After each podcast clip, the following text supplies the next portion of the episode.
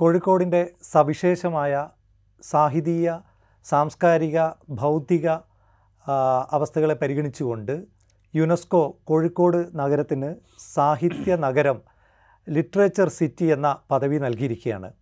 ഇതിനു മുമ്പ് രണ്ടായിരത്തി നാലിൽ സ്കോട്ട്ലാൻഡിലെ എഡിൻബറോ നഗരത്തിനും രണ്ടായിരത്തി പതിനാലിൽ പ്രയാഗ് നഗരത്തിനും ഇതേ പദവി നൽകുകയുണ്ടായി. ഇപ്പോൾ അമ്പത്തി അഞ്ച് രാജ്യങ്ങൾക്കാണ് അമ്പത്തഞ്ച് പട്ടണങ്ങൾക്കാണ് ഈ പദവി നൽകിയിരിക്കുന്നത്. കോഴിക്കോടിൻ്റെ സവിശേഷമായ പ്രത്യേകതകൾ പരിഗണിച്ചുകൊണ്ട് പ്രത്യേകിച്ച് അഞ്ഞൂറോളം ലൈബ്രറികൾ, നൂറിലേറെ പത്രമാസികകൾ, സാഹിത്യകാരന്മാരുടെ സജീവ സാന്നിധ്യം, അതേപോലെ തന്നെ ചർച്ചകളും സംവാദങ്ങളും നടക്കുന്ന നിരവധി വേദികൾ, ഇതിനെയൊക്കെ പരിഗണിച്ചുകൊണ്ടാണ് കോഴിക്കോടിന് ലിറ്ററേച്ചർ സിറ്റി എന്ന പരിഗണന നൽകിയിരിക്കുന്നത്. നമുക്കറിയാം, ഇതൊന്നും തന്നെ ഒരു ദിനം ഒരു പെട്ടെന്ന് പൊട്ടിമുളച്ച ഒന്നല്ല. നീണ്ട കഴിഞ്ഞ കുറേ നൂറ്റാണ്ടുകൾക്കിടയിൽ നാം വളർത്തിയെടുത്ത നമ്മുടെ പൈതൃകത്തിൻ്റെ ഒരു ഭാഗം കൂടിയാണ് ഈ സാംസ്കാരികമായ ഉണർവ് എന്നത്. ഇത് പറയുമ്പോൾ നാം മനസ്സിലാക്കേണ്ടത് നമ്മൾ എന്തിനേയും ചരിത്രവൽക്കരിച്ചുകൊണ്ട് കാണേണ്ടതുണ്ട്. ആ അർത്ഥത്തിൽ കോഴിക്കോടിനെ കുറിച്ച് പറയുമ്പോൾ കോഴിക്കോട് ഒരുപാട് സഞ്ചാരികൾ വന്നിട്ടുണ്ട്. അതേപോലെ തന്നെ മുസിരിസ് ഇതിൻ്റെ തകർച്ചയ്ക്ക് ശേഷം കോഴിക്കോടും കൊച്ചിയുമായിരുന്നു പ്രമുഖ പട്ട തുറമുഖങ്ങൾ എന്ന് നമുക്കറിയാം. ഇങ്ങനെ ഒട്ടേറെ സവിശേഷതകളുള്ള ഒരു പ്രദേശം കൂടിയാണ് കോഴിക്കോട്, പ്രത്യേകിച്ച് മലബാർ ഏരിയ എന്നത്. എനിക്ക് എൻ്റെ കൂടെ ഇന്നുള്ളത് പ്രമുഖ ചരിത്ര പണ്ഡിതനും അധ്യാപകനുമായ ഡോക്ടർ ഹുസൈൻ രണ്ടത്താണിയാണ്. എനിക്ക് ആദ്യം താങ്കളോട് ചോദിക്കാനുള്ളത്, കോഴിക്കോട് എന്ന നഗരത്തെക്കുറിച്ചുള്ള ഏറ്റവും പഴക്കം ചെന്ന ഡോക്യുമെൻറ്റ്സ് വെച്ചുകൊണ്ട് കോഴിക്കോട് നഗരത്തിൻ്റെ ഒരു രൂപവൽക്കരണത്തെക്കുറിച്ച് പറയാമോ എന്നുള്ളത്. ശരിക്കും കോഴിക്കോട് നഗരത്തിന് വലിയൊരു പഴക്കമൊന്നുമില്ല എന്ന് വെച്ചാൽ, നമ്മൾ ഏത് നഗരം പറയുമ്പോഴും അതിൻ്റെ ഒരു പൗരാണികത ഉണ്ടായിരിക്കും. പക്ഷേ കോഴിക്കോടിന് അങ്ങനെയൊന്നും പറയാനില്ല. പക്ഷേ അതേസമയം നമ്മൾ രേഖകളിലൊക്കെ കാണുന്നത് അത് ഒരു എട്ടാം നൂറ്റാണ്ട് മുതൽ മെല്ലെ മെല്ലെ ഉയർന്നു വന്ന ഒരു ഒരു പട്ടണം എന്ന നിലയ്ക്കാണ്. ഈ എട്ടാം നൂറ്റാണ്ടിൽ തന്നെ അതിന് വലിയ പ്രാധാന്യമൊന്നുമില്ല. എന്നാൽ അതിനേക്കാളും പ്രാധാന്യം തൊട്ടടുത്ത ചാലിയത്തിന് ഒക്കെ ഉണ്ട്. അപ്പോൾ പിന്നീട് ഇത് നമ്മൾ കേൾക്കുന്നത് പോർളാതിരി, അവരാണ് അവിടെ ഭരിച്ചിരുന്നത്, പോർളാതിരി വംശം. അപ്പോൾ അവരുടെ കാലഘട്ടത്തിൽ അത് മെല്ലെ മെല്ലെ ഉയർന്ന് വരികയാണ്. അപ്പോൾ അറബികൾ വരുന്നു, അതൊരു പട്ടണമായിട്ട് മാറിക്കൊണ്ടിരിക്കുകയാണ്. പക്ഷേ കുറ്റിച്ചിറ പ്രദേശമാണ് കോഴിക്കോട് പട്ടണം എന്ന് പറയുന്ന അതിൻ്റെ ഹൃദയ അതിൻ്റെ രൂപം അങ്ങനെയാണ്. അപ്പോൾ അതിന് ശേഷം പിന്നീട് അത് ഒരു പട്ടണമാകുന്നത് ഈ നെടിയിരുപ്പിൽ നിന്ന് ഏറാടിമാർ, പിന്നീട് സാമുദ്രി എന്നറിയപ്പെട്ടവർ ഈ പ്രദേശം കീഴടക്കി അവിടെ അവർ വലിയ വാണിജ്യ കേന്ദ്രമാക്കി മാറ്റുന്നതോട് കൂടിയാണ്.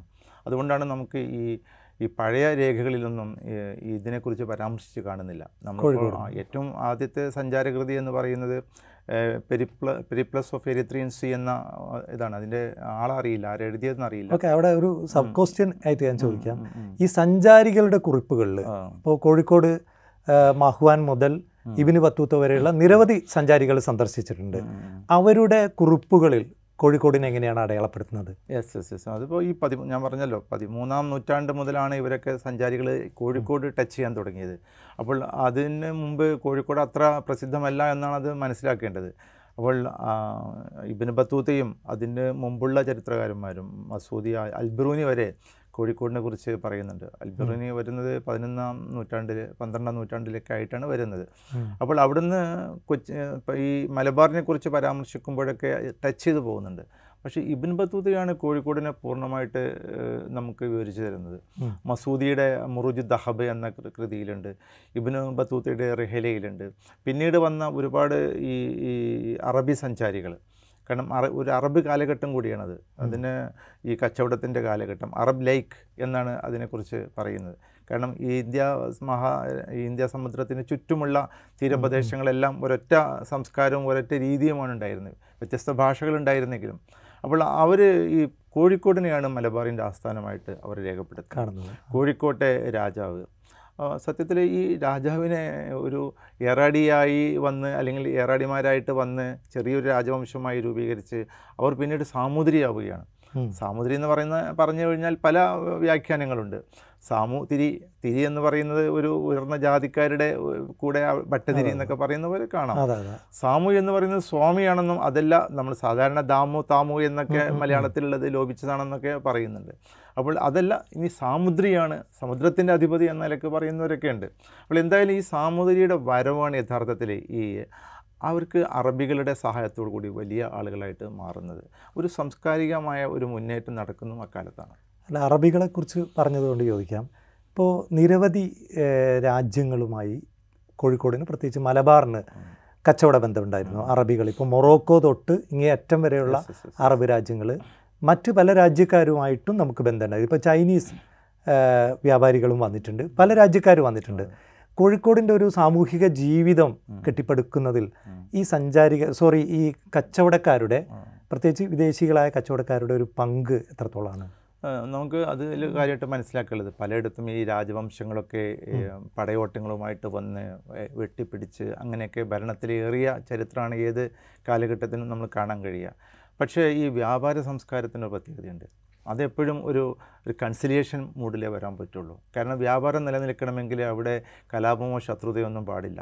അപ്പോൾ എത്ര ശത്രുക്കളായാലും ഈ അവർ ഈ കച്ചവടവുമായിട്ടുള്ള ബന്ധമുള്ളത് കൊണ്ട് ഇപ്പോൾ നമ്മുടെ കോഴിക്കോട് തീരത്ത് പല വ്യത്യസ്ത ആളുകളുണ്ട്.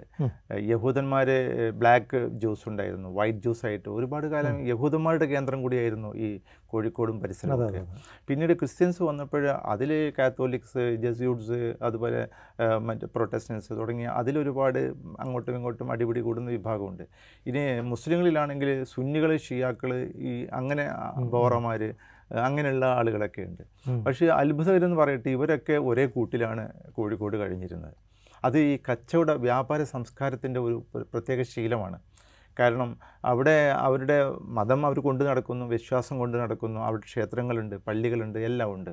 പക്ഷേ എങ്കിലും അവർക്ക് മറ്റൊന്ന് തരത്തിൽ ജീവിതത്തിൽ അവർക്ക് മറ്റൊരു ഒരു ലൈഫ് സ്റ്റൈലില്ല, അതെല്ലാം ഒന്ന് തന്നെയാണ്. അല്ല, അവിടെ ഒരു ഒരു ചോദ്യം വരുന്നുണ്ട്.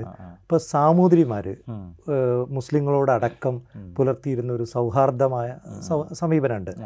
ഇപ്പോൾ ഇസ്ലാമിലേക്ക് മതപരിവർത്തനം ചെയ്യാൻ തന്നെ ഇവിടെയുള്ള പല ജാതികളോടും അക്കാലത്ത് ഉപദേശിക്കുന്നത് തന്നെയുണ്ട്. അവരുടെ സൈനികമായ ആവശ്യത്തിന് മറ്റുമായിരിക്കാം. അങ്ങേയറ്റം സൗഹാർദ്ദപരമായ ഒരു അന്തരീക്ഷമാണ് നിലനിന്നിരുന്നത്. അതുകൊണ്ടുകൂടിയായിരിക്കില്ലേ എല്ലാ മതങ്ങളും ഇവിടത്തേക്ക് സ്വീകരിച്ചത്? അല്ല, ഇതിപ്പോൾ നമ്മളിപ്പോൾ കൊടുങ്ങല്ലൂർ എടുക്കുകയാണെങ്കിലും അതുപോലെ നമ്മൾ കുറമണ്ഡൽ തീരത്തെ കാൽപ്പട്ടണം എടുക്കുകയാണെങ്കിലും അവിടെ എല്ലാ സംസ്കാരങ്ങളും അവിടെയൊക്കെ ഉണ്ടായിരുന്നു. പക്ഷേ അതിനൊക്കെ അപേക്ഷിച്ച് വളരെ കൂടുതലായിരുന്നു കോഴിക്കോട്. അതിൻ്റെ ഒരു പ്രത്യേകത എന്ന് പറഞ്ഞാൽ ഈ സാമൂതിരിയെ ഏറ്റവും കൂടുതൽ സഹായിച്ച ഒരു വിഭാഗമാണ് ഈ മുഹമ്മദിയർ, ഈ മുസ്ലിങ്ങളെന്ന് പറയുന്നത്. അതിൽ ഖോജമാർ, ഖോജമാരെന്ന് പറഞ്ഞാൽ അവർ മസ്കത്തിൽ നിന്ന് കുടിയേറി പാർത്തവരാണ്. അവർ ഖോജയാണ്, അതാണോ കോയ, അതാണ് കോയയായിട്ട് മാറിയത് എന്നാണ് പറയുന്നത്. അപ്പോൾ ഇവർ ശരിക്ക് ഇദ്ദേഹത്തിൻ്റെ അംഗരക്ഷകരാണ്, ഇദ്ദേഹത്തിൻ്റെ സഹായികളാണ്, ഇദ്ദേഹത്തിൻ്റെ വ്യാപാര പ്രമുഖരാണ്, ഇവരെല്ലാമാണ്. അപ്പോൾ അതുകൊണ്ട് തന്നെ ഈ ഇവരെ വിശ്വസിച്ചുകൊണ്ടാണ് ഇവ ഇദ്ദേഹം തൻ്റെ രാജ്യത്തെ വിസ്തൃതമാക്കുന്നത്. അതുകൊണ്ട് പുറം ലോകത്തു നിന്നുള്ള എല്ലാ മുസ്ലിം സൂഫികളെ, അതുപോലെ തന്നെ മുസ്ലിം പണ്ഡിതന്മാരെയൊക്കെ അദ്ദേഹം വിളിച്ചു കൊണ്ടുവന്ന് ഇവിടെ സ്വീകരിച്ചിരുത്തിയിരുന്നു. ഓക്കെ, അപ്പോൾ പല കാര്യത്തിലും ഉപദേശം തേടിയിരുന്നു. അതാണ് കാരണം നമുക്കറിയാം, പോർലാതിരി മാത്രമല്ല സാമൂതിരിയുടെ ശത്രുക്കൾ, അപ്പുറം ഇപ്പുറം ശത്രുക്കളുണ്ട്. കാരണം ഈ ചേരമാൻ പെരുമാളിൻ്റെ കുടുംബം, ചേരമാൻ പെരുമാൾ തൻ്റെ രാജ്യമൊക്കെ വിഭജിച്ചു കൊടുത്താണല്ലോ പോയത്. ആ വിഭജിച്ചു കൊടുത്ത കൊടുത്തവരൊക്കെ ഇവരുടെ ശത്രുക്കളാണ്. അപ്പുറത്ത് കൊച്ചി രാജാവുണ്ട്, ഇടപ്പള്ളിയുണ്ട്. അപ്പോൾ ഇവരെ ഇവരൊക്കെ ഒതുക്കുന്നതിന് ഉള്ള ഒരു ഏറ്റവും വലിയ സഹായം ഇവർക്ക് നൽകിയത് ഇവരാണ്, ഈ മുസ്ലിം മുസ്ലിങ്ങളാണ്. അതുകൊണ്ട് തന്നെ ഈ മുസ്ലിങ്ങളോടുള്ള പ്രത്യേക ഒരു പ്രതിപത്തി എപ്പോഴും നമ്മൾ അതിൻ്റെ ഏത് സംഭവത്തിന് പിന്നിലും ഒരു ഒരു സാമ്പത്തികമായ ഒരു കാരണം ഉണ്ടാവുമല്ലോ. സൈനുദ്ദീൻ മഖ്ദൂം തന്നെ പറയുന്നുണ്ട്. സൈനുദ്ദീൻ മഖ്ദൂം മലബാറിനെ കുറിച്ച് പറഞ്ഞത്, സാമൂതിരിയുടെ നാടിനെ കുറിച്ച് പറഞ്ഞത് ഇസ്ലാമിൻ്റെ രാജ്യം എന്നാണ്.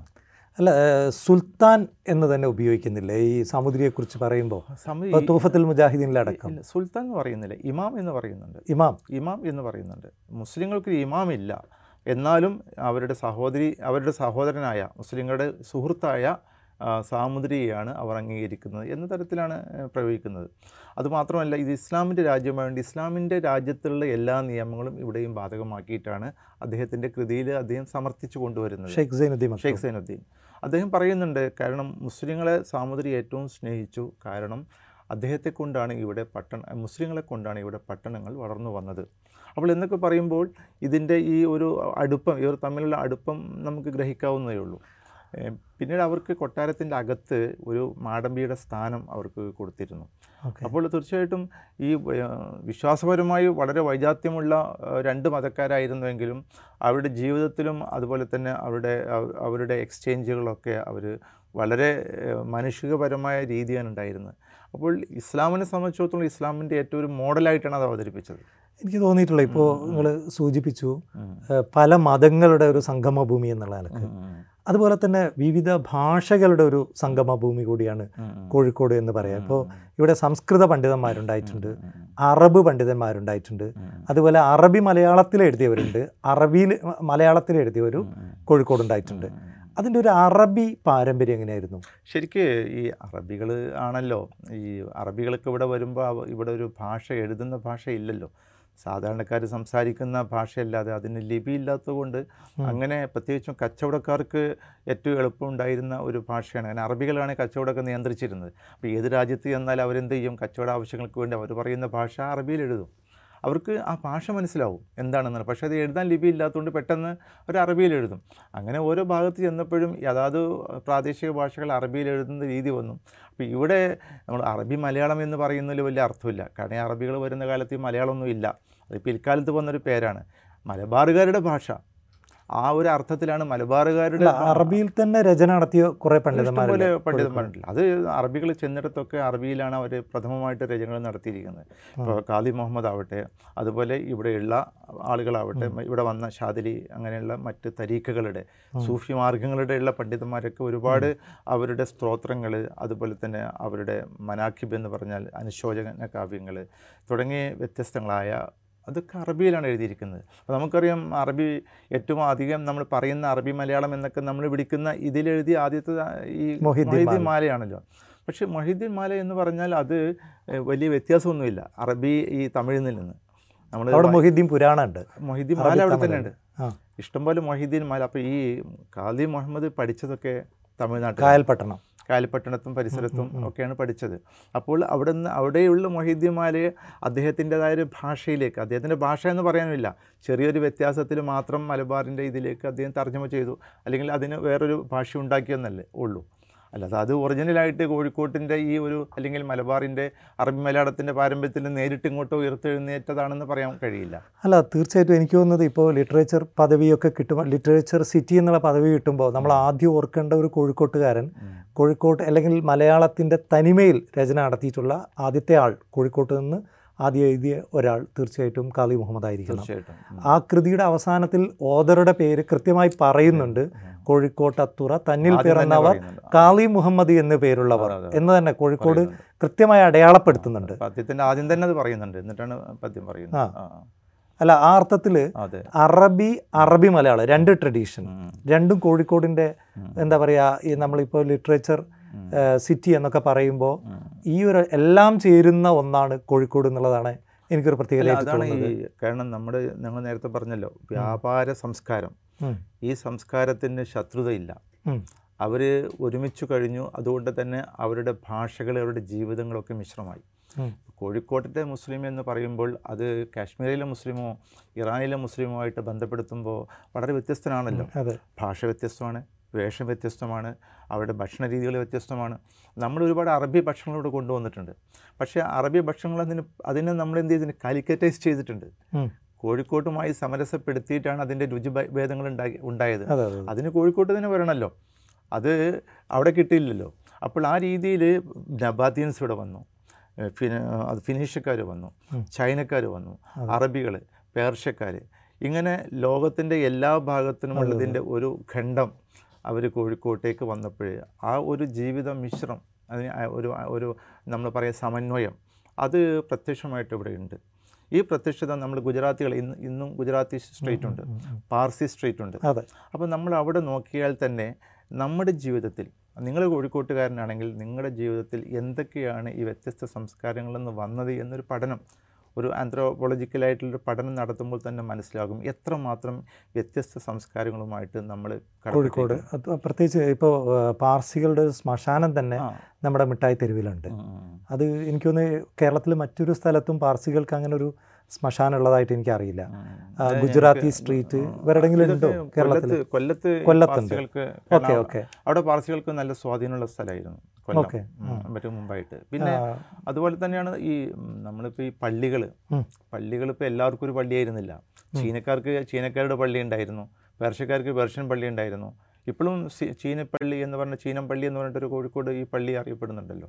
അതുപോലെ ഓരോ സൂഫി ഗുരു ഗുരുക്കന്മാരുടെ പേരിൽ ഷാദിലി എന്ന് പറയുന്ന സൂഫി ഗുരുവാണ്, അദ്ദേഹത്തിൻ്റെ പേരിൽ ആളുകൾ ആ പേരിലൊരു പള്ളി ഉണ്ടാക്കി. അതുപോലെ തന്നെ മൊഹീദ്ദീൻ പള്ളി, അത് മൊഹീദ്ദീൻ ഷെയ്ഖിൻ്റെ പേരിലുണ്ടാക്കി. അങ്ങനെ ഓരോരുത്തരും അവരവരുടെ വിശ്വാസാചാരങ്ങൾ സംരക്ഷിച്ചു കൊണ്ട് തന്നെ ഒരുമിച്ച് കഴിഞ്ഞു എന്നുള്ളതാണ്. പിന്നീട് അതുപോലെ തന്നെയാണ് കുറേ ഈ സൂഫികൾ ഇവിടെ ഒന്ന് താമസിക്കുന്നുള്ള സൗകര്യങ്ങളൊക്കെ സാമൂതിരി ചെയ്തു കൊടുത്തു. അപ്പോൾ നമ്മൾ പൊന്നാനി ഈ കോഴിക്കോട്ടിൽ നിന്ന് മാറ്റി നിർത്താൻ കഴിയില്ല. അല്ല തീർച്ചയായിട്ടും. നമ്മളിപ്പോൾ ഈ ബൗണ്ടറി പറയുമ്പോൾ കോഴിക്കോട്ടിന് ലിറ്ററേച്ചർ പദവി, സിറ്റി എന്നുള്ള പദവി കിട്ടുമ്പോൾ തന്നെ അതെനിക്ക് തോന്നുന്നു ഇപ്പോൾ അഞ്ഞൂറ് ലൈബ്രറി എന്നൊക്കെ പറയുന്നത് ഒരു കോഴിക്കോട് ജില്ല അല്ലെങ്കിൽ ഒരു കൾച്ചറൽ ബൗണ്ടറിയെ നമുക്ക് പറയാൻ പറ്റൂ.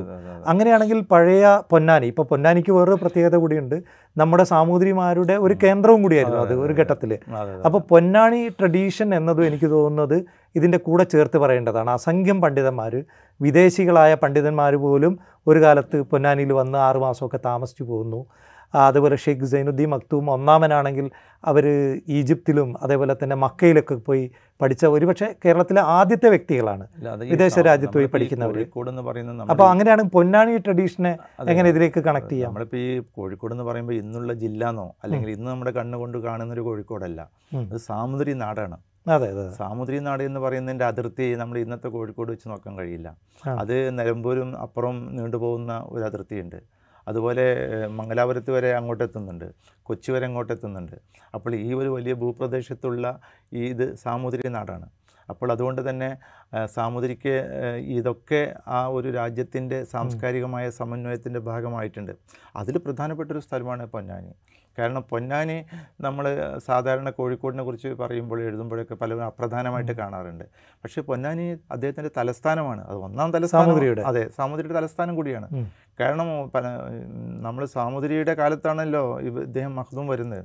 ആ സമയത്തൊരു എഴുപത്തഞ്ച് വർഷത്തോളം പൊന്നാനിയാണ്, തൃക്കാവ് എന്ന സ്ഥലത്ത് കൊട്ടാരം ഉണ്ടാക്കിയിട്ട് അവിടെയാണ് അവർ അദ്ദേഹം താമസിച്ചിരുന്നത് എന്ന് ചരിത്രത്തിൽ കാണാൻ കഴിയും.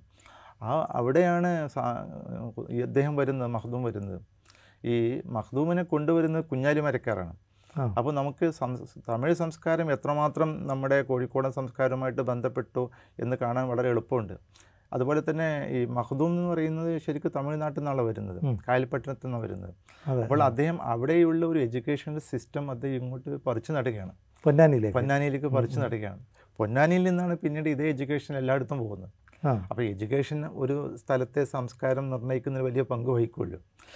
അപ്പോൾ ഇവർ ഈ മറ്റുള്ളവരുമായി ബന്ധപ്പെടുന്ന ഒരു സെഗ്രിഗേഷൻ ഉണ്ടായിരുന്നില്ല. ഈ മറ്റ് മതക്കാരുമായിട്ടോ അവരുടെ പുസ്തകങ്ങളുമായിട്ടോ ബന്ധപ്പെടുന്നതിൽ ഒരു സെഗ്രിഗേഷൻ കാണാൻ കഴിയില്ല. വളരെ അടുത്ത കാലത്ത് ഒരു പതിനെട്ടാം നൂറ്റാണ്ട് കാലഘട്ടത്തിലാണല്ലോ കുഞ്ഞായൻ മുസ്ലിയാർ വന്നത്. കുഞ്ഞായൻ മുസ്ലിയാർ ഹിന്ദുക്കളുടെ എല്ലാ എല്ലാ ആരാധനാ രീതികളെക്കുറിച്ചൊക്കെ അദ്ദേഹം നന്നായി പഠിച്ചിരുന്നു. കാരണം അദ്ദേഹത്തിന് ഏറ്റവും അടുത്ത സുഹൃത്ത് മങ്ങാട്ടച്ഛനാണ് പറയുന്നത്. അതെ അതെ. അപ്പോൾ ഈ മങ്ങാട്ടച്ഛൻ്റെ ഒരു കുടുംബത്തിൽ പെട്ട ആളും മതം മാറിയിട്ടാണ്, അതാണ് കുഞ്ഞാലി കുഞ്ഞാലി മുസ്ലിയാരുടെ കുടുംബം എന്നൊക്കെ പറയുന്നുണ്ട്. ഓക്കെ. അപ്പോൾ എന്തായാലും ഈ മങ്ങാട്ടച്ഛനും കുഞ്ഞാലി മുസ്ലിയാരും കഥകൾ വളരെ പ്രസിദ്ധമാണല്ലോ മലബാറിൽ. അതെ അതെ. അപ്പോൾ ഇത് ഒരു പ്രദേശത്തിൻ്റെ അല്ലെങ്കിൽ കോഴിക്കോട് എന്ന പട്ടണം, ഇന്ന് കാണുന്ന പട്ടണത്തിലേക്ക് മാത്രം ഒതുക്കാൻ കഴിയില്ല. പൊന്നാനിയിൽ എത്ര പണ്ഡിതന്മാർ വന്നു, അത് ശരിക്ക് തിരുമനശ്ശേരി തമ്പുരാൻ എന്ന് പറയുന്ന തമ്പുരാൻ്റെ ഒരു സ്ഥലമാണ്. പക്ഷെ ആ തമ്പുരാൻ ഇദ്ദേഹത്തിൻ്റെ ആശ്രിതനാണ്. അതിനൊരിക്കലും തിരുമനശ്ശേരിക്കാരൻ്റെ നാടെന്ന് നമ്മൾ പറയുന്നുണ്ടെങ്കിലും അത് ആദ്യം അങ്ങനെയാണെങ്കിലും പിന്നീട് എന്ത് ചെയ്യുന്നുണ്ട്, അതിനൊക്കെ വഴിയിൽ ഒതുക്കുന്നുണ്ട്. കാരണം അദ്ദേഹം വെള്ളനാടിൻ്റെ കൂടെ ആയിരുന്നു. ഈ ഈ പൊന്നാനി പിടിച്ചടക്കണം എന്നുള്ള സൂത്രം പറഞ്ഞു കൊടുത്തതിന് കോയമാരാണ്, ഈ പലചരക്ക് കിട്ടാൻ വേണ്ടിയിട്ട്. പൊന്നാനിയെ കോഴിക്കോടിനോട് കോഴിക്കോടിന് ചേർക്കാൻ വേണ്ടി തിരുനാവായ, അതെ തിരുനാവായ കിട്ടിക്കഴിഞ്ഞാൽ ഈ പാലക്കാടൻ ഭാഗത്തു നിന്നുള്ള മലഞ്ചരക്കുകൾ മുഴുവനും സ്വന്തമാക്കാം. അങ്ങനെയാണ് ഇദ്ദേഹം ഈ മറ്റ് സാമൂതിരി എന്ത് ചെയ്യുന്നത്, മറ്റുള്ള വള്ളുവനാടന്മാർ അങ്ങനെയാണ് അവർ സമ്പന്നരാകുന്നത്. അതുകൊണ്ട് ആ സമ്പത്ത് നമുക്ക് കിട്ടണമെങ്കിൽ തിരുനാവായ സ്വന്തമാക്കണം. അതാണല്ലോ വള്ളുവക്കോനാതിരിയുടെ വലിയ ഉത്സവമാണല്ലോ മാമാങ്കം. അത് പ്രഭാതത്തിൽ ഇങ്ങോട്ട് വരികയല്ലേ. അതെ. അപ്പോൾ ഈ ഈ മാമാങ്കമാകട്ടെ ഉത്സവമാകട്ടെ ഏ ഏതിലും ഈ ഇവരുടെ സാന്നിധ്യം, പരസ്പരമായ മതങ്ങളുടെ സാന്നിധ്യം നമുക്ക് കാണാൻ കഴിയും. നമുക്ക് അപ്പമാണ് ഇപ്പം നേർച്ച. അത് ഈ നേർച്ചയിൽ പത്രി വാങ്ങാൻ വേണ്ടിയിട്ട് വന്നിരുന്ന, അപ്പങ്ങൾ വാങ്ങാൻ വേണ്ടി വന്നിരുന്ന ജാതി മതഭേദം തന്നെയാണ്. നമുക്ക് തന്നെ അറിയാം, ഈ സാമൂതിരിയും ഈ അവിടുത്തെ ഷെയ്ഖുണ്ടല്ലോ മാമുക്കോയ, ഷെയ്ഖ് മാമുക്കോയും തമ്മിൽ വലിയൊരു ബന്ധമുണ്ടായിരുന്നു. ഈ ചാലിയത്തെ യുദ്ധം നടക്കാൻ വേണ്ടി, പോർച്ചുഗീസുകാർക്കെതിരെ യുദ്ധം നടക്കാൻ വേണ്ടി പോകുമ്പോൾ ഈ ഈ സാമൂതിരിയുടെ അമ്മ വന്നിട്ട് ഈ ഷെയ്ഖിനെ കാണുന്നുണ്ട്. എന്നിട്ട് എൻ്റെ മകൻ്റെ വിജയത്തിന് വേണ്ടി പ്രാർത്ഥിക്കണം എന്ന് ഈ ഷെയ്ഖിനോട് പറയുന്നുണ്ട്.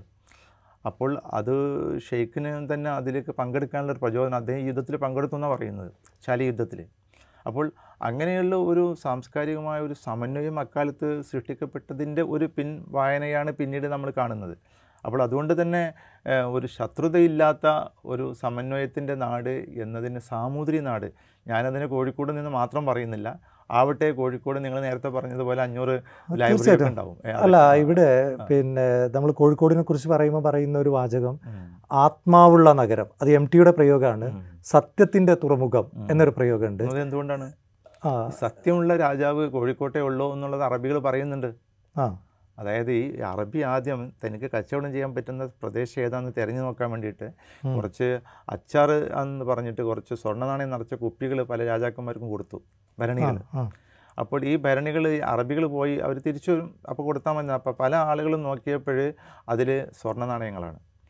ഈ എല്ലാറ്റും തുറന്നു നോക്കുമ്പോൾ സ്വർണ്ണ നാണയമാണ്. അപ്പോൾ പല രാജാക്കന്മാരും വിചാരിച്ച് ഇവരെടുത്ത് എന്താ അബദ്ധം പറ്റിയാണ്, അച്ചാർ കുപ്പിക്ക് പകരം സ്വർണ്ണ നാണയം നിറച്ച ഭരണിയെ കൊണ്ടുവന്നിരിക്കുന്നത്. അതുകൊണ്ട് ഈ സ്വർണ്ണ നാണയം മാറ്റിയിട്ട് അതിലൊക്കെ അച്ചാർ നിറച്ചിട്ട് അറബിക്ക് തിരിച്ചു കൊടുത്തു. പക്ഷേ നമ്മൾ സാമൂതിരി അത് കണ്ടപ്പോൾ ഓ, ഇതെന്തോ അദ്ദേഹത്തിന് തെറ്റ് പറ്റിയിട്ടുണ്ട്, അത് അതുപോലെ തന്നെ സൂക്ഷിച്ചു. അങ്ങനെയാണോ ഈ സത്യത്തിൻ്റെ തുറമുഖം എന്ന് പറയാൻ കാരണം? അതാണ്. അങ്ങനെ സത്യമുള്ള രാജാവാണ് സാമൂതിരി എന്നുള്ളത് കൊണ്ട് ഈ തുറമുഖത്ത് യാതൊരു തരത്തിലുള്ള കള്ളന്മാരില്ല. ഇപ്പോൾ ഈ ഇവിടുത്തെ തുറമുഖത്ത് എന്തെങ്കിലും ഒരു കപ്പലടിഞ്ഞു പൊളിഞ്ഞൊക്കെ പോയാൽ അതിൻ്റെ വസ്തുക്കൾ അത് അവർക്ക് തിരിച്ചു കൊടുക്കും. ഓ, മറ്റുള്ളിടത്ത് അങ്ങനെയല്ല. അടിഞ്ഞ് വന്നു കഴിഞ്ഞാൽ അത് അവിടുത്തെ രാജാവിനുള്ളതാണ്. അപ്പോൾ അതുപോലെ ഇവിടെ എന്ത് വസ്തുക്കളും ആരുടെ കാവലില്ലാതെ കോഴിക്കോട് കിടക്കും, മറ്റു സ്ഥലങ്ങളിൽ അങ്ങനെ കിടക്കില്ല. അപ്പോൾ അതുകൊണ്ട് തന്നെയാണ് ഇത് സത്യത്തിൻ്റെ നാടാണെന്ന് പറയുന്നത്. അവിടെ പിന്നെ നമ്മളിപ്പോൾ ലിറ്ററേച്ചർ സിറ്റി എന്ന ഒരു പ്രയോഗത്തിൻ്റെ മുമ്പിലാണല്ലോ നമ്മളെ ചർച്ച. അവിടെ ഒരു രേവതി പട്ടത്താനം, പണ്ഡിതന്മാരുടെ വലിയ തർക്ക വിതർക്കങ്ങൾ അതേപോലെ തന്നെ ചർച്ചകൾ നടന്ന ഒരു വലിയൊരു വേദിയായിരുന്നല്ലോ ഇത്, രേവതി പട്ടത്താനം. അതിനെ എങ്ങനെയാണ് വിശകലനം? ശരിക്കും ഞാൻ പറഞ്ഞല്ലോ, ഈ സാമൂതിരി രാജാക്കന്മാർ സമ്പന്നരായിരുന്നല്ലോ, വളരെ സമ്പന്നരായിരുന്നു. അപ്പോൾ ഈ സമ്പത്തുണ്ടാകുമ്പോഴാണല്ലോ പൊതുവെ നമ്മൾ കൂടുതൽ ഇങ്ങനെയുള്ള ഇതൊക്കെ വരിക. സാധാരണ നമ്മൾ പടപ്പാട്ടുകൾ കാര്യങ്ങളൊക്കെ വരിക ദരിദ്രന്മാർക്കാണ്. പക്ഷേ സാഹിത്യ രൂപങ്ങൾ എങ്ങനെയുണ്ട്, സമ്പന്നതയിലുണ്ടാകുന്നതാണ്. അപ്പോൾ ഈ കോഴിക്കോട് വളരെ സമ്പന്നമായപ്പോൾ പല ഭരണാധികാരികളും അവർ എഴുത്തുകാരായി, എഴുതുന്ന ആളുകളായി. അതിലേറ്റവും അറിയപ്പെടുന്ന ആൾ മാനവിക്രമനാണ്. മാനവിക്രമനും വിക്രമനും മാനവേദനും. അപ്പോൾ ഇവർ സ്വമേധയാ പണ്ഡിതന്മാരാണ്, സംസ്കൃത പണ്ഡിതന്മാരാണ്. അതോടൊപ്പം തന്നെ ഇവർ ഈ പാണ്ഡിത്യത്തെ പ്രോത്സാഹിപ്പിച്ചു. അതായത് നമ്മുടെ മലബാറിന് ചുറ്റും തമിഴ്നാട്ടിലും കർണാടകയിലും തുളുനാട്ടിലൊക്കെ ഉള്ള എല്ലാ കവികളെയും സാഹിത്യകാരന്മാരെയും വിളിച്ചു വരുത്തി അതിൻ്റെ ഒരു ഒരു ഉത്സവമായിരുന്നു രേവതി പട്ടത്താന എന്നുള്ളത്. ഇത് ഏകദേശം ഒരു പതിനഞ്ചാം നൂറ്റാണ്ടിലാണ് എന്നാണ് ആരംഭിക്കുന്നത്. ഒരു മുന്നൂറ് കൊല്ലത്തോളം ഇത് നിലനിന്നിട്ടുണ്ട്. അത് വലിയൊരു അത്ഭുതമാണല്ലോ.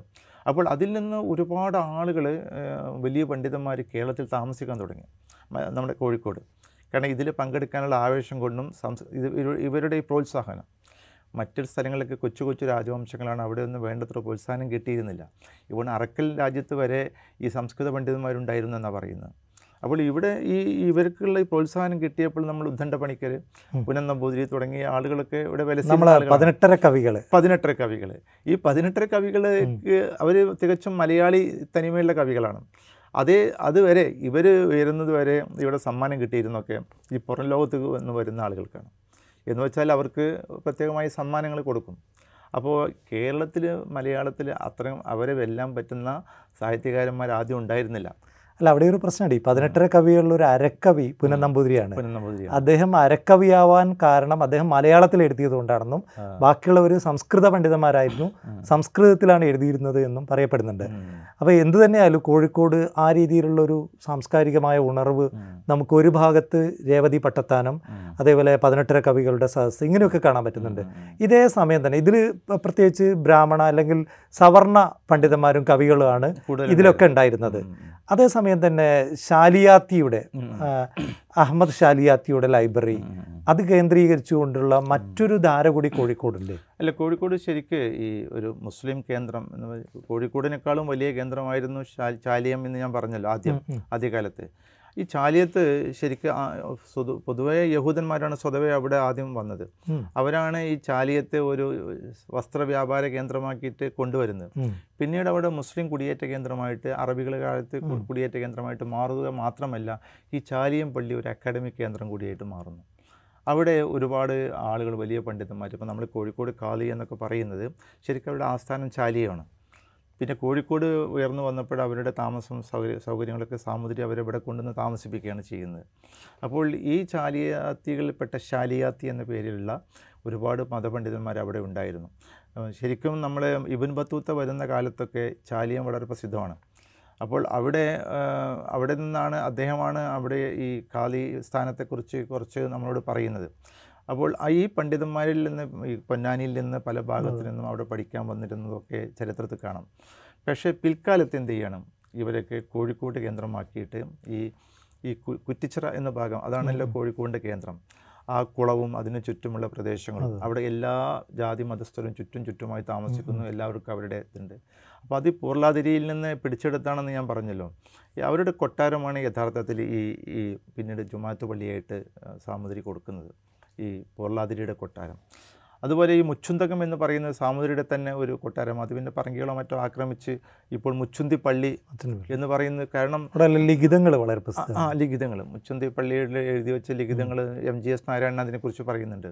അതിനെഴുതിയൊരു ഗ്രന്ഥം തന്നെയുണ്ട്. ഈ ഒരു സമന്വയം എങ്ങനെയാണ് ഈ കോഴിക്കോട് വന്നത്, എങ്ങനെയാണ് ഈ വ്യാപാര സംസ്കാരം അതിന് ഹേതുവായത്, എങ്ങനെയാണ് സാമൂതിരി ഹേതുവായതെന്നൊക്കെ എം ജി എസ് വളരെ ഭംഗിയായിട്ട് തൻ്റെ പുസ്തകത്തിലൊക്കെ വിവരിക്കുന്നുണ്ട്. പിന്നെ അയാൾ കൾച്ചറൽ, അദ്ദേഹം കൾച്ചറൽ സിംബയോസിസ് എന്ന് പറയുന്നൊരു പുസ്തകം തന്നെ എം ജി എസ് എഴുതുന്നുണ്ട്. ആ പുസ്തകത്തിൽ അദ്ദേഹം ഈ മുച്ചുന്തിപ്പള്ളിയിലെ ആ ലിഖിതങ്ങൾ, ഇംഗ്ലീഷ് പുസ്തകമാണ്, അതിൽ ഈ ലിഖിതങ്ങളെക്കുറിച്ച് അദ്ദേഹം പറയുന്നത് മാത്രമല്ല, ഈ ഇവിടെയുള്ള സമന്വയ സംസ്കാരം, ചേരമാൻ പെരുമാളും ഈ സാമൂതിരിയും അതുപോലെ തന്നെ ഇവിടുത്തെ മാപ്പിളന്മാരും അറബികളും തമ്മിലുള്ള ബന്ധങ്ങളെക്കുറിച്ചൊക്കെ സവിസ്തരം അദ്ദേഹം പ്രതിപാദിക്കുന്നുണ്ട്. അപ്പോൾ അതൊക്കെ ഈ കോഴിക്കോടിൻ്റെ ഒരു വളർച്ചയ്ക്ക് വലിയ പങ്ക് വഹിച്ചിട്ടുണ്ട് എന്നത് തർക്കമില്ലാത്ത ഒരു കാരണമാണ് നമുക്ക് കാണാൻ കഴിയും. എനിക്ക് കുറ്റിച്ചിറ പറഞ്ഞപ്പോൾ അതിൻ്റെ അനുബന്ധമായിട്ട് പറയണമെന്ന് തോന്നിയൊരു കാര്യം കുറ്റിച്ചിറയിലെ ഭക്ഷണ വൈവിധ്യമാണ്. ഒരു പക്ഷേ ലോകത്ത് പലയിടത്തിലും നമ്മൾ സഞ്ചരിച്ചിട്ടുണ്ട്, എനിക്കറിയാം, പക്ഷേ എനിക്ക് ഒരുപാട് രാജ്യങ്ങളിൽ പോയിട്ടുണ്ട്. പക്ഷേ ഇത്രയേറെ വൈവിധ്യം ഭക്ഷണത്തിൽ വേറെ ഏതെങ്കിലും പ്രദേശത്തുണ്ടോ എന്നെനിക്ക് സംശയമാണ്. കോഴിക്കോട് ഇത്തരത്തിലുള്ളൊരു ഫുഡ് കൾച്ചർ രൂപപ്പെടുന്നതിൻ്റെ ഒരു ചരിത്ര പശ്ചാത്തലം എന്തായിരിക്കും? ഈ ഫുഡ് കൾച്ചർ നമ്മൾ പൊതുവേ ഈ ഈ കോസ്റ്റൽ റീജിയണിലൊക്കെ, പ്രത്യേകിച്ച് മുസ്ലിങ്ങൾ താമസിക്കുന്ന പ്രദേശങ്ങളിലൊക്കെ നന്നായിട്ടുണ്ട്. തലശ്ശേരി, അത് തലശ്ശേരി ഇവിടെ കേരളത്തിൽ മാത്രമല്ല, നിങ്ങൾ ഇപ്പോൾ ഇവിടെ കല്ല അങ്ങനെ തുടങ്ങിയ ഒമാൻ്റെ ഭാഗത്ത് തീരത്തുള്ള പ്രദേശങ്ങളിലൊക്കെ പോയാലും നമുക്ക് ഇതുപോലുള്ള ഈ ഭക്ഷണങ്ങളുടെ ഒരു വലിയ വിഭവം. അത് പൊന്നാനിയാണ് ഒരർത്ഥത്തിൽ. ഞാൻ പലപ്പോഴും എനിക്ക് തോന്നാറുള്ളത് കോഴിക്കോടിനേക്കാളും കൂടുതൽ വിഭവങ്ങളുള്ളത് പൊന്നാനിയാണെന്നുള്ളത്. കാരണം ഇവിടെയുള്ള ഭക്ഷണങ്ങൾക്കൊക്കെ ഒരു പേരുണ്ട്, പൊന്നാനിയിലുള്ള ഭക്ഷണങ്ങൾക്ക് പലതിനും പേരില്ല, അത്രമാത്രം വൈവിധ്യമാണ്. അപ്പോൾ ഒരു കഥയുണ്ട്, ഒരു സ്ത്രീ ഇങ്ങനെ ഭക്ഷണം ഒരുപാട് പലഹാരം കഴിക്കുന്നുണ്ട്, ഒന്നിൻ്റെ പേരെടുത്ത് ചോദിച്ചു. അപ്പോൾ ഈ പറയാൻ ഇവിടുത്തെ ഗൃഹനായിക്ക് അറിയില്ല. അവർ പറഞ്ഞു അല്ലാഹു ആലം, ദൈവത്തിനും അറിയുള്ളൂ എന്ന് പറഞ്ഞു. അതിൻ്റെ ഒരു പേരായി ഈ സ്ത്രീ വിചാരിച്ചു, അതെ അതുപോലെ പേരായി. അപ്പോൾ അത്രമാത്രം എല്ലാ സ്ഥലങ്ങളിലും ഉണ്ട്, പക്ഷേ അത് കോഴിക്കോടുണ്ട്. കോഴിക്കോട് അത് കൂടുതൽ പ്രസിദ്ധമായി എന്ന് തന്നെ പറയാം. ഇനി എനിക്കറിയില്ല ഇനി കോഴിക്കോട് ഇനി കൂടുതലായിട്ട് വല്ലതുണ്ടോ. ഞാൻ ഒരിക്കൽ അത് അതിനെക്കുറിച്ചൊരു തീർച്ചയായിട്ടും ഉണ്ട്. കാരണം കുറ്റിച്ചിറക്ക് കുറ്റിച്ചിറയിലെ ഭക്ഷണത്തിന് മുൻനിർത്തി മലയാളത്തിലും ഇംഗ്ലീഷിലും ധാരാളം പഠനങ്ങൾ ഇപ്പോൾ വന്നിട്ടുണ്ട്. കാരണം അറബികളുമായി ബന്ധപ്പെട്ടൊരു കൾച്ചർ, പ്രത്യേകിച്ച് ഞാൻ മനസ്സിലാക്കുന്നത് അറബികൾ കച്ചവടത്തിന് ഇവിടെ വരുമ്പോൾ അവരിവിടെ യാത്ര ചെയ്ത് മാസങ്ങൾ പിന്നിട്ട് ഇവിടെ എത്തുമ്പോൾ പലപ്പോഴും ഇവിടുത്തെ സീസൺ കഴിഞ്ഞു പോയിട്ടുണ്ടായി. ഇപ്പോൾ കുരുമുളക് ശേഖരിക്കേണ്ടതിൻ്റെ സമയം, ആ സമയത്ത് അവർ തീർന്നു പോയാലും അല്ലെങ്കിൽ മറ്റ് വ്യാപാരികൾ വാങ്ങിപ്പോയാലും അവരുടനെ തിരിച്ചു പോകുന്നില്ല. ഞങ്ങൾ എന്നാൽ ഞങ്ങൾ വരാമെന്ന് പറഞ്ഞ് തിരിച്ചു പോകുന്നില്ല. അവർ ഇവിടെ തന്നെ താമസിക്കും. മാറുന്നവരെങ്കിൽ യെസ്, അവർ കോഴിക്കോട് പ്രത്യേകിച്ച് കുറ്റിച്ചിറ ഏരിയയിൽ താമസിക്കുന്നു, ഇവിടുന്ന് തന്നെ കല്യാണം കഴിക്കുന്നു. അങ്ങനെ അവരുടെ സന്തതി പരമ്പരകൾ കൂടിയാണ് ഈ കോസ്റ്റൽ ഏരിയയിലുള്ളത്. തലശ്ശേരി തൊട്ട് നമുക്ക് പൊന്നാനി വരെ പറയാൻ പറ്റും. അത് നമ്മുടെ എന്താ പറയുക ശരീരപ്രകൃതി എന്നൊക്കെ വ്യക്തമാണ്. അപ്പോൾ അറബികളുടെ ഒരു ഫുഡ് കൾച്ചർ കൂടി ഇങ്ങോട്ടേക്ക് വരുന്നുണ്ട്, തീർച്ചയായിട്ടും വരുന്നുണ്ട്, പല ഒരുപാട് ഐറ്റംസ്. അപ്പോൾ അങ്ങനെ ഒരു എന്താ പറയുക രണ്ട് രാജ്യങ്ങൾ രണ്ട് സംസ്കാരങ്ങൾ കൂടി ചേർന്ന് ഭാഷ ഉണ്ടായതുപോലെ ഇപ്പോൾ അറബി മലയാളം, മലയാളികളും അറബികളും ചേർന്നുണ്ടായൊരു ഭാഷയാണ്. ഭക്ഷണത്തിൽ ഇതുണ്ടാവുന്നുണ്ട്, സംസ്കാരത്തിലുണ്ടാവുന്നുണ്ട്. അറേബ്യൻ അറേബ്യൻ എന്ന് പറയുന്നത്, പക്ഷേ അറേബ്യൻ അല്ല. അറേബ്യയിലെ ഭക്ഷണങ്ങളൊക്കെ വളരെ ലളിതമാണ്. പക്ഷേ ശരിക്കും ഇത് പേർഷ്യനാണ്. ഈ നമ്മൾ ബിരിയാണി അടക്കം അറബി എന്ന് പറയുന്നതൊക്കെ പേർഷ്യനാണ്. അതെ, നമ്മൾ മലയാളത്തിൽ മലയാളത്തിലുള്ള പദങ്ങൾ എടുത്തു നോക്കിയാൽ അതിൽ മുപ്പത് ശതമാനം പേർഷ്യൻ അറബി പദങ്ങളാണ്. അത് ഹെർമൻ ഗുണ്ടറ്റ് അദ്ദേഹത്തിൻ്റെ ഡിക്ഷണറിയുടെ ആമുഖത്തിൽ പറയുന്നത് അറബിയിൽ നിന്ന് മാത്രം മൂവായിരത്തോളം പദങ്ങൾ തൽഭവങ്ങളായും തത്സമങ്ങളായിട്ടും മലയാളത്തിലുണ്ടെന്നാണ്. ഈ അടുത്ത് ഒരു പി എച്ച് ഡി തീസിസിൽ പറയുന്നത് മൂവായിരം അല്ല അയ്യായിരത്തോളം പദങ്ങൾ മലയാളത്തിലേക്ക് വന്നിട്ടുണ്ടെന്നാണ്. അത് എനിക്ക് തോന്നുന്നത് ഈ കൾച്ചറൽ ഗിവ് ആൻഡ് ടേക്കിൻ്റെ ഒരു ഫലവും കൂടിയാണ്. ഈ ഭാഷകളിലെ സമന്വയം, പദങ്ങൾ അങ്ങോട്ടും ഇങ്ങോട്ടും. ഇപ്പോൾ ഇംഗ്ലീഷിൻ്റെ വരവ്, പല ഭാഷകൾ. ഇപ്പോൾ നമ്മൾ ഈ ഇപ്പോൾ അറബി നമ്മൾ പോർച്ചുഗീസുകാർ നമ്മൾ ശത്രുക്കളായിട്ടാണ് അവർ വന്നിടത്തോളം നൂറ് കൊല്ലത്തോടെ നിന്നത്. പക്ഷേ അങ്ങനെയൊക്കെ ആണെങ്കിലും അവരുടെ ഒരുപാട് പ്രയോഗങ്ങൾ അവരുടെ ഭാഷ നമ്മളെ ഭാഷയിലേക്ക് കടന്നു വന്നിട്ടുണ്ട്. മേശ എന്നും കസേര എന്നുള്ളതും നമ്മളിപ്പോൾ ഈ തണ്ടാസ് എന്ന് പറയാറുണ്ട് ഈ ടോയ്ലറ്റിനൊക്കെ. അത് ശരിക്ക് പോർച്ചുഗീസ് ഭാഷയാണ്. കക്കൂസ് എന്ന് പറയാറുണ്ട്. ഇതൊന്നും കേരളത്തിലില്ലല്ലോ. ആദ്യം കേരളത്തിൽ കക്കൂസ് ഇല്ലല്ലോ. ഇല്ല. അപ്പോൾ ഈ കക്കൂസ് എന്ന് പറഞ്ഞാൽ ഡച്ച് ഭാഷയാണ്. ഇതൊക്കെ നമ്മൾ ആലോചിച്ച് പഠിച്ചെടുക്കുമ്പോഴേ ഈ സമന്വയത്തിൻ്റെ ഒരു വലിയ ഒരു ഒരു മഹാമാരി പോലെ തന്നെ നമ്മുടെ ഈ കേരളത്തിൽ പ്രത്യേകിച്ചും കോഴിക്കോട് ഉണ്ടായിട്ടുണ്ട്. അപ്പോൾ ഞാൻ കോഴിക്കോട് കുറ്റിച്ചിറയിൽ ഞാൻ ഒരു പ്രോഗ്രാമിന് പോയപ്പോൾ ഞാൻ അവരുടെ എല്ലാവരുടെയും മുഖത്തേക്ക് നോക്കി, ഈ കോയമാരുടെയൊക്കെ മുഖത്തേക്ക് നോക്കി. അപ്പോൾ ഓരോരുത്തർ, ചിലർ അഫ്ഗാനികളെ പോലെ ഉണ്ട്, ചില ഗുജറാത്തികളെ പോലെ ഉണ്ട്. നമ്മൾ പല സ്ഥലത്തും എത്തനിക് വിഭാഗങ്ങൾ അവർ ഒരുമിച്ച് നിൽക്കുകയാണ്. അവർ ഒരുമിച്ച് നിൽക്കുന്നു. പക്ഷേ അവരൊരു സംസ്കാരം സ്വീകരിക്കുന്നു. പക്ഷേ അവരുടെ എത്തനിസിറ്റി അവരുടെ മനസ്സിലുണ്ട്. ജീവിതത്തിൻ്റെ എവിടെയെങ്കിലും അത് ഇങ്ങനെ ഒളിഞ്ഞ് കിടക്കുന്നുണ്ടാകും. അപ്പോൾ ആ ഒരു രീതിക്ക് പരസ്പരം ശത്രുതയില്ലല്ലോ, ആർക്കും ഒരു ശത്രുതയില്ല.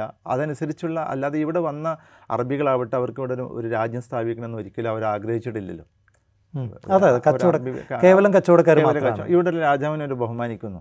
ഒരു ഭരണം വേണമെന്ന് ഒരിക്കലും അവർ പറഞ്ഞിട്ടില്ല. ഭരണം ഉണ്ടായാലേ ഇസ്ലാമാവുള്ളൂ എന്നൊക്കെ പറയുന്ന പല ചിന്തകളും ഉണ്ടല്ലോ.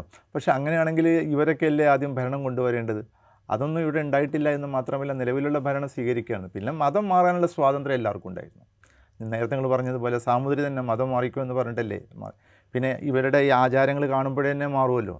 ഇപ്പോൾ ഇവിടുത്തെ താണജാതിക്കാർക്ക് ഒരു ഒരു കേരളമായിരുന്നു ഏറ്റവും വലിയ ഭ്രാന്താലയം എന്നാണല്ലോ വിവേകാനന്ദ സ്വാമി പറഞ്ഞത്. അപ്പോൾ സ്വാഭാവികമായിട്ടും ആ ഒരു ജാതി ഭ്രഷ്ടം ജാതി ചിന്തയൊക്കെ മതം മാറാനുള്ളൊരു പ്രേരണ കൊടുക്കുന്നുണ്ടല്ലോ.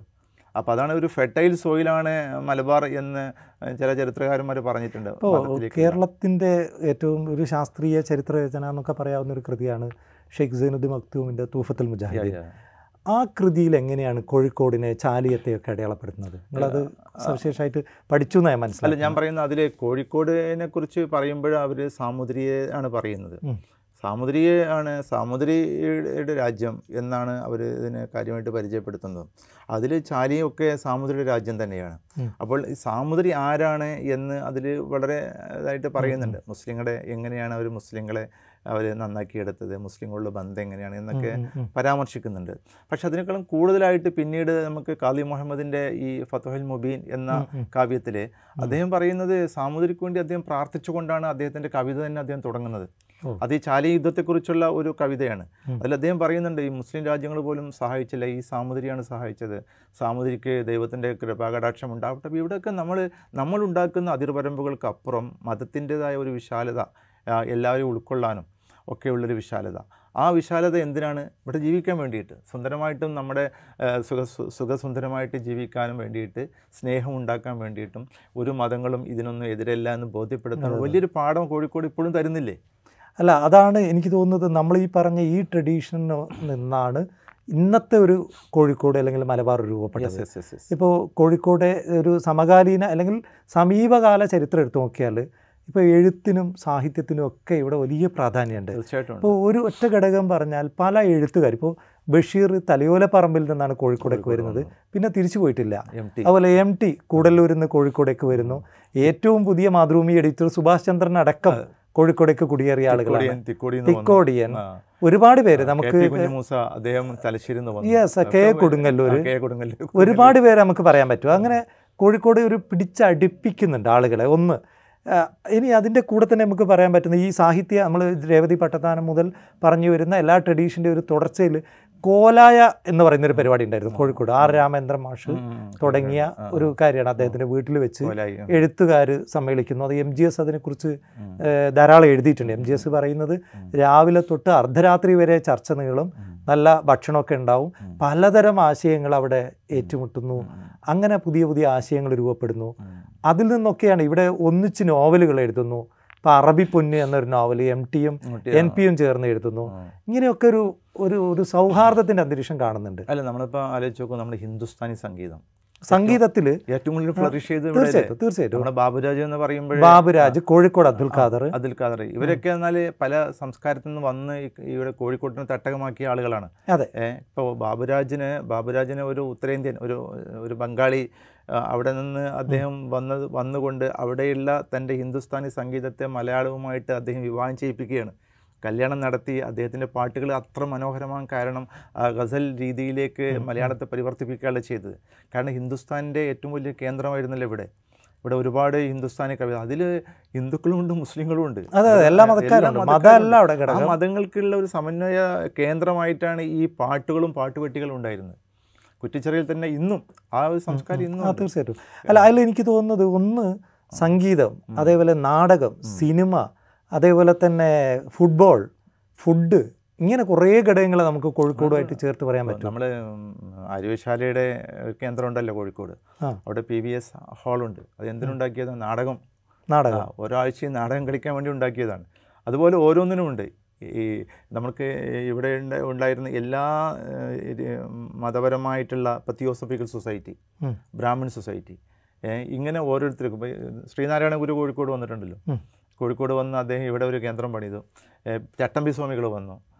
ഇങ്ങനെയുള്ള എല്ലാവരും, അതുപോലെ നവോത്ഥാന നായകർ, നവോത്ഥാന നായകരായിട്ടുള്ള ആളുകളൊക്കെ കോഴിക്കോട് സ്പർശിക്കാതെ പോയിട്ടില്ല. സനാഉള്ള മക്തി തങ്ങളുടെ കോഴിക്കോട് വന്നിട്ടുണ്ട്.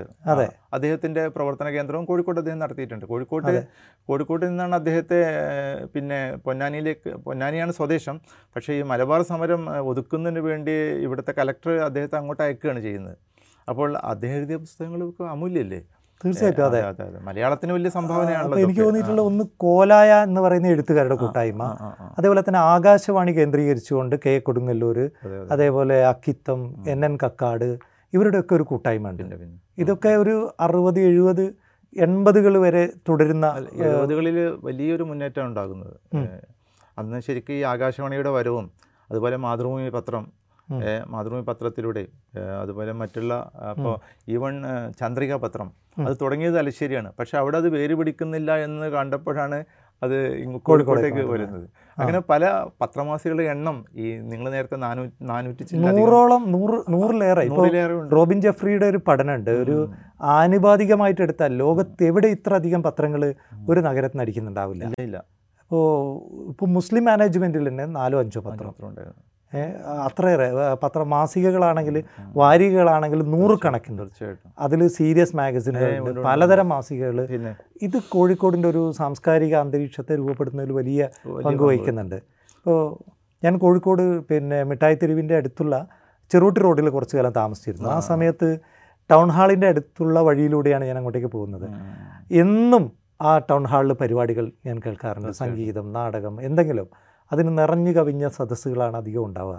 അപ്പോൾ എനിക്ക് തോന്നുന്നു കേരളത്തിൽ മറ്റൊരു സ്ഥലത്തും സംഗീതത്തിനോട് ഇത്രയേറെ പ്രതിബദ്ധതയുണ്ടെന്ന് എനിക്ക് തോന്നുന്നില്ല. ഇല്ല ഇല്ല ഈ സംഗീതജ്ഞന്മാർ, അതുപോലെ തന്നെ ഈ കേരളത്തിൽ നിന്നുള്ള സംഗീതജ്ഞന്മാർ കോഴിക്കോട് മറ്റുള്ളൊരു ബോംബെ അവരുടെ ഒരു കേന്ദ്രമായിരുന്നു.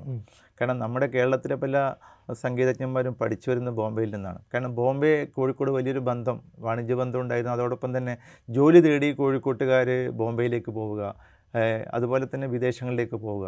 കോഴിക്കോടിന് അങ്ങനെ അങ്ങോട്ടുള്ളൊരു ബന്ധമുണ്ട്. ഇങ്ങോട്ട് വിദേശികൾ വന്നതുപോലെ പിന്നീട് പുതിയ കാലത്ത് നമ്മൾ കാണുന്നത് കോഴിക്കോട്ടിൽ നിന്ന് എല്ലാ വിദേശ രാജ്യങ്ങളിലും അങ്ങോട്ട് പോവുകയാണ്. അപ്പോൾ ഈ കോഴിക്കോടിൻ്റെ സംസ്കാരം മറ്റ് സ്ഥലങ്ങളിൽ എത്തിക്കുന്നതിലും വലിയ പങ്ക് ഉണ്ടായിട്ടുണ്ട്, ഇവരുടെ കോഴിക്കോട്ടുകാരുടെ തന്നെ പങ്കുണ്ടായിട്ടുണ്ട്.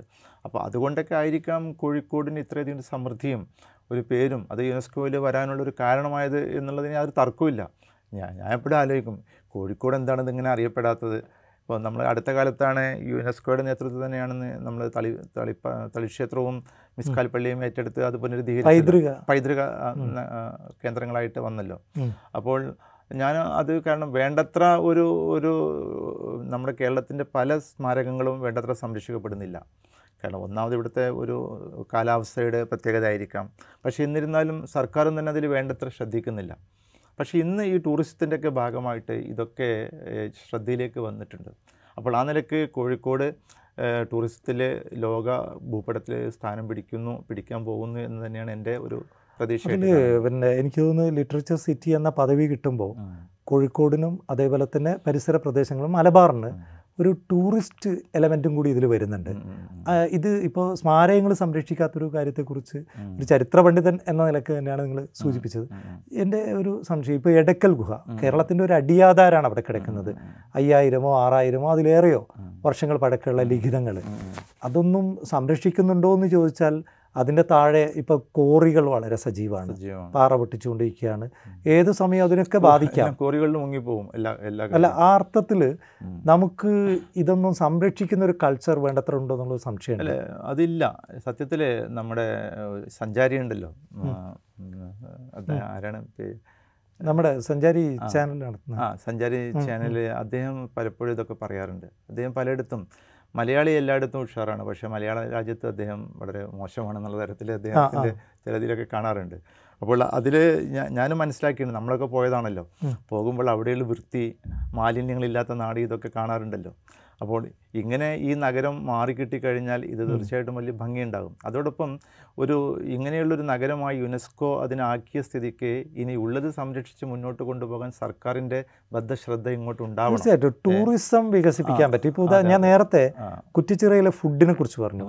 ഇപ്പോൾ ചില രാജ്യങ്ങളിൽ ഈ സഞ്ചാരിയുടെ കുറിപ്പിലൊക്കെ ഞാൻ കണ്ടിട്ടുണ്ട് ഫുഡ് സ്ട്രീറ്റുകളുണ്ട്. എന്തുകൊണ്ട് നമുക്ക് ഈ വെറൈറ്റി ഫുഡുകളുടെ ഒരു സ്ട്രീറ്റ് തുടങ്ങിക്കൂടാ? അങ്ങനെയാണെങ്കിൽ തദ്ദേശീയരും വിദേശികളും തീർച്ചയായിട്ടും നമ്മുടെ ഈ ഫുഡ് വെറൈറ്റി തേടി വരുന്ന എനിക്ക് തോന്നുന്നത്. അതൊരു അല്ല, ഇവിടെ ശരിക്കും ഒരു സ്ട്രീറ്റുകളൊക്കെ ഉണ്ടായിരുന്നു, അപ്പോൾ അത് ഉള്ളോട്ട് ഉള്ളോട്ട് ഒതുങ്ങിക്കഴിഞ്ഞതാണ്. പ്രത്യേകിച്ച് ഇപ്പോഴും നമ്മൾ പറയാറുണ്ടല്ലോ, നമ്മൾ ഇങ്ങനെ ബോംബെ ഹോട്ടലിലേക്ക് പോവുക, അല്ലെങ്കിൽ അങ്ങനെ കുറ്റിച്ചിറ ഭാഗത്തേക്ക് അമ്പതുകളിൽ തുടങ്ങിയ ഹോട്ടലാണ് ആ അമ്പത് തുടങ്ങിയ ഹോട്ടലാണ് അതിൻ്റെ പരിസരത്തൊക്കെ ഉണ്ടാവും ഈ ഭക്ഷണങ്ങൾ, പലതരത്തിലുള്ള ഭക്ഷണങ്ങളൊക്കെ ഉണ്ടാവും. അത് ഒരു അറബി സ്റ്റൈലാണ് ശരിക്കും. അറബികളെ ഈ നാട്ടിലൊക്കെ പോയാലും നമുക്ക് ഇപ്പം മലേഷ്യയിലൊക്കെ പോയാലും ഈ ഫുഡ് സ്ട്രീറ്റ് പ്രത്യേകമായിട്ട് തന്നെ കാണാൻ കഴിയും. പക്ഷേ ഇവിടെ ഇപ്പോൾ അത് എനിക്ക് തോന്നുന്നത് ഉള്ളോട്ട് ഉള്ളോട്ട് ഇത്രയും വലിയ ഹോട്ടലുകൾ പുറത്ത് കാണാൻ പ്രയാസമാണല്ലോ. ലോകത്ത് പോയാൽ വലിയ ഹോട്ടലുകൾ ഉണ്ടാകും വളരെ റെയറായിട്ട്. പക്ഷെ നമ്മുടെ നാട്ടിൽ അങ്ങനെയല്ലല്ലോ, ഇടത്തരം ഇടത്തരം ഇഷ്ടംപോലെ ഹോട്ടലുകളുണ്ടല്ലോ. അത് ഈ മഴയുടെ ഒരു സ്വഭാവം കൊണ്ടായിരിക്കാം ഇതൊക്കെ ഉള്ളോട്ട് വരികയെന്ന്. പക്ഷേ എനിക്ക് വലിയൊരു പരിമിതിയായി തോന്നിയത് ഇപ്പോൾ അഞ്ഞൂറോളം ലൈബ്രറികൾ എന്ന് പറഞ്ഞു. പക്ഷേ കോഴിക്കോട് നഗരത്തിൽ അത്തരത്തിലുള്ളൊരു വലിയ ലൈബ്രറി എന്ന് പറഞ്ഞാൽ ഇപ്പോൾ ഹുസൈൻ കക്ക് വളരെ ബന്ധമുള്ളതാണ് ബ്രിട്ടീഷ് ലൈബ്രറി. ഞാനും പോയിട്ടുണ്ട്. മില്യൺ കണക്കിന് പുസ്തകങ്ങളുള്ള ലോകപ്രസിദ്ധമായ ലൈബ്രറിയാണ്, വളരെ സിസ്റ്റമാറ്റിക് ആയിട്ടുള്ള. ഞാൻ മനസ്സിലാക്കുന്നത് താങ്കൾ അലിഗഡ് യൂണിവേഴ്സിറ്റി പഠിച്ച ഒരാൾ കൂടിയാണ്. അലിഗഡിലെ മൗലാന ആസാദ് ലൈബ്രറി ഏകദേശം ഇരുപത്തഞ്ച് ലക്ഷത്തിലധികം പുസ്തകമുള്ള ലൈബ്രറി, ഏഴാമത്തെ. ആ രീതിയിൽ നമ്മുടെ കാലിക്കറ്റിന് ഒരു ഗംഭീരമായ ലൈബ്രറി ഇപ്പോഴും രൂപപ്പെട്ടിട്ടുണ്ടോ?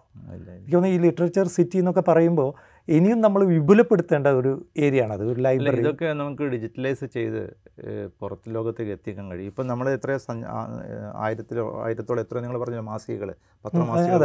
അതെ അതെ. പക്ഷേ ആ പത്രമാസികകൾ ഇന്ന് കിട്ടാൻ കഴിയും, വളരെ റെയറായിട്ടൊക്കെ കിട്ടുകയുള്ളൂ. കാരണം നശിപ്പിക്കപ്പെട്ടിട്ടുണ്ട്, അതൊക്കെ പോയിട്ടുണ്ട്. ഏതെങ്കിലും ആളുകളെ വീട്ടിലോ അല്ലെങ്കിൽ സ്വന്തമായിട്ടുള്ള അവരുടെ ശേഖരങ്ങളിലൊക്കെ ഉണ്ടെങ്കിലല്ലാതെ ഇതിനൊന്നും സർക്കാരിൻ്റെ ഭാഗത്തു നിന്ന് അല്ലെങ്കിൽ മറ്റുള്ളവരുടെ ഭാഗത്തു നിന്ന്, ഞാൻ പറയുന്നത് ഇവിടുത്തെ ഒരു സർക്കാരിൻ്റെ കാര്യം മാത്രമല്ല, എവിടെയും ഇത് ഇന്ത്യ രാജ്യത്ത് ഇങ്ങനെ തന്നെയാണ്. ആ ഒരു കൾച്ചർ നമുക്കില്ല, അത് അവിടെയാണ് പ്രശ്നം. ഇപ്പോൾ പത്രമാസിക പറഞ്ഞപ്പോൾ എനിക്ക് പെട്ടെന്ന് ഓർമ്മ വന്നത്, കേരളത്തിൽ സ്വാതന്ത്ര്യ സമരകാലത്ത് ഏറ്റവും ശക്തമായിട്ടുള്ളൊരു മീഡിയ ആയിരുന്നു അല്ലമീൻ പത്രം, മുഹമ്മദ് അദ്രൈമ സാഹിബിൻ്റെ.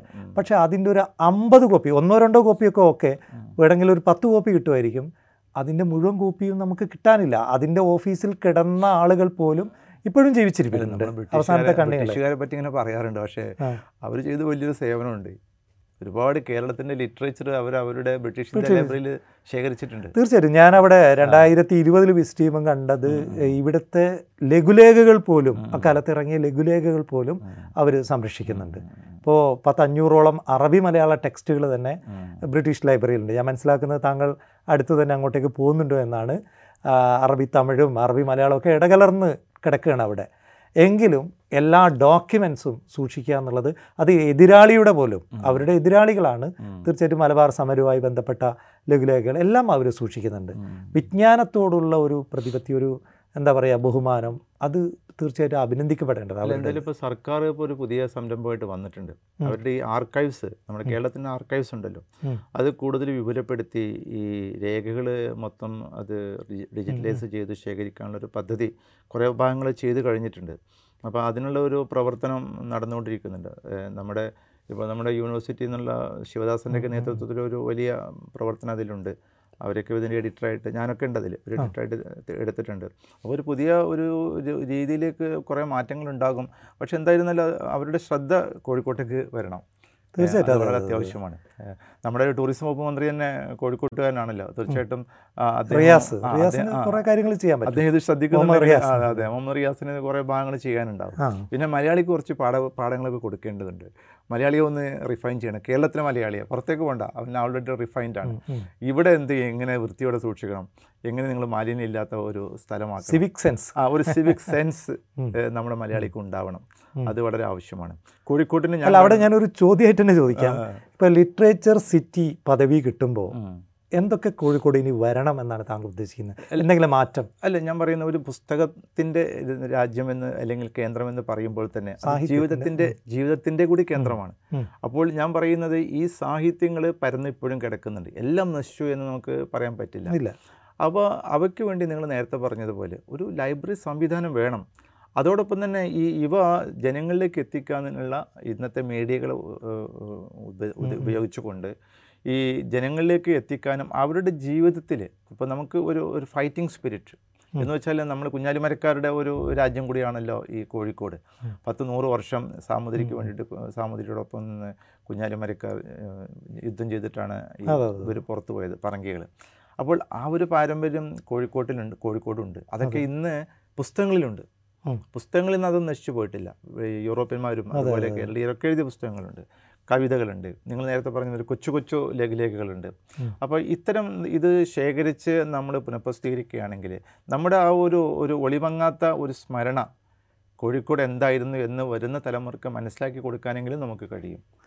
അർത്ഥത്തിലുള്ള ഒരു കേന്ദ്രം, ഒരു എന്താ പറയുക, museum with library, knowledge centre, knowledge centre എന്ന അർത്ഥത്തിൽ നമുക്ക് കോഴിക്കോട് എടുത്തു പറയാൻ പറ്റുന്ന കേന്ദ്രങ്ങളുണ്ടോ എന്ന് എനിക്ക് സംശയമില്ല. ഇങ്ങനെ ഇപ്പോൾ നോളജ് സിറ്റി ഉണ്ട്, നോളജ് സിറ്റി എന്നുള്ള, ഓക്കെ, പക്ഷേ അവിടെ നല്ല ലൈബ്രറി രൂപപ്പെടുന്നുണ്ട് രൂപപ്പെടുന്നുണ്ട് പക്ഷേ എന്നാലും സർക്കാർ തലത്തിൽ തന്നെ ഔദ്യോഗിക തലത്തിൽ ഒരു ഒരു മാറ്റം വേണം.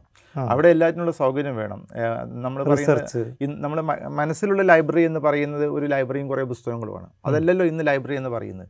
അവിടെ ഒരാൾക്ക് കയറി ഇരുന്ന് കഴിഞ്ഞാൽ അവൻ്റെ ജീവിതവും അതോടൊപ്പം ഒരു ഒരു ഒരു ലൈഫ് സ്റ്റൈലിൽ അവന് പഠിക്കാനും പറയാനും പറ്റുന്ന ഒരു രീതിയാണ്. കാരണം കാരണം റിസർച്ചാണ്. റിസർച്ച് ആകുമ്പോൾ നമുക്ക് വായിച്ചു പോരുകയില്ല, ഇരുന്ന് ചിന്തിച്ച് നമ്മൾ ഒരു പുതിയത് കണ്ടെത്താനുള്ള ഒരു ഇന്നോവേറ്റീവായിട്ടുള്ള എന്തെങ്കിലും കൊണ്ടുവരണമെങ്കിൽ നമുക്കവിടെ അതിനുള്ള സമയം ചിലവാക്കാനുള്ള സൗകര്യം വേണം. ആ രീതിയിൽ നല്ല ഒരു സമന്വയം, ഇത് എനിക്ക് തോന്നുന്നത് ഇത് പലയിടത്തും ഉണ്ട്, പല പല രാജ്യങ്ങളും ഉണ്ട്.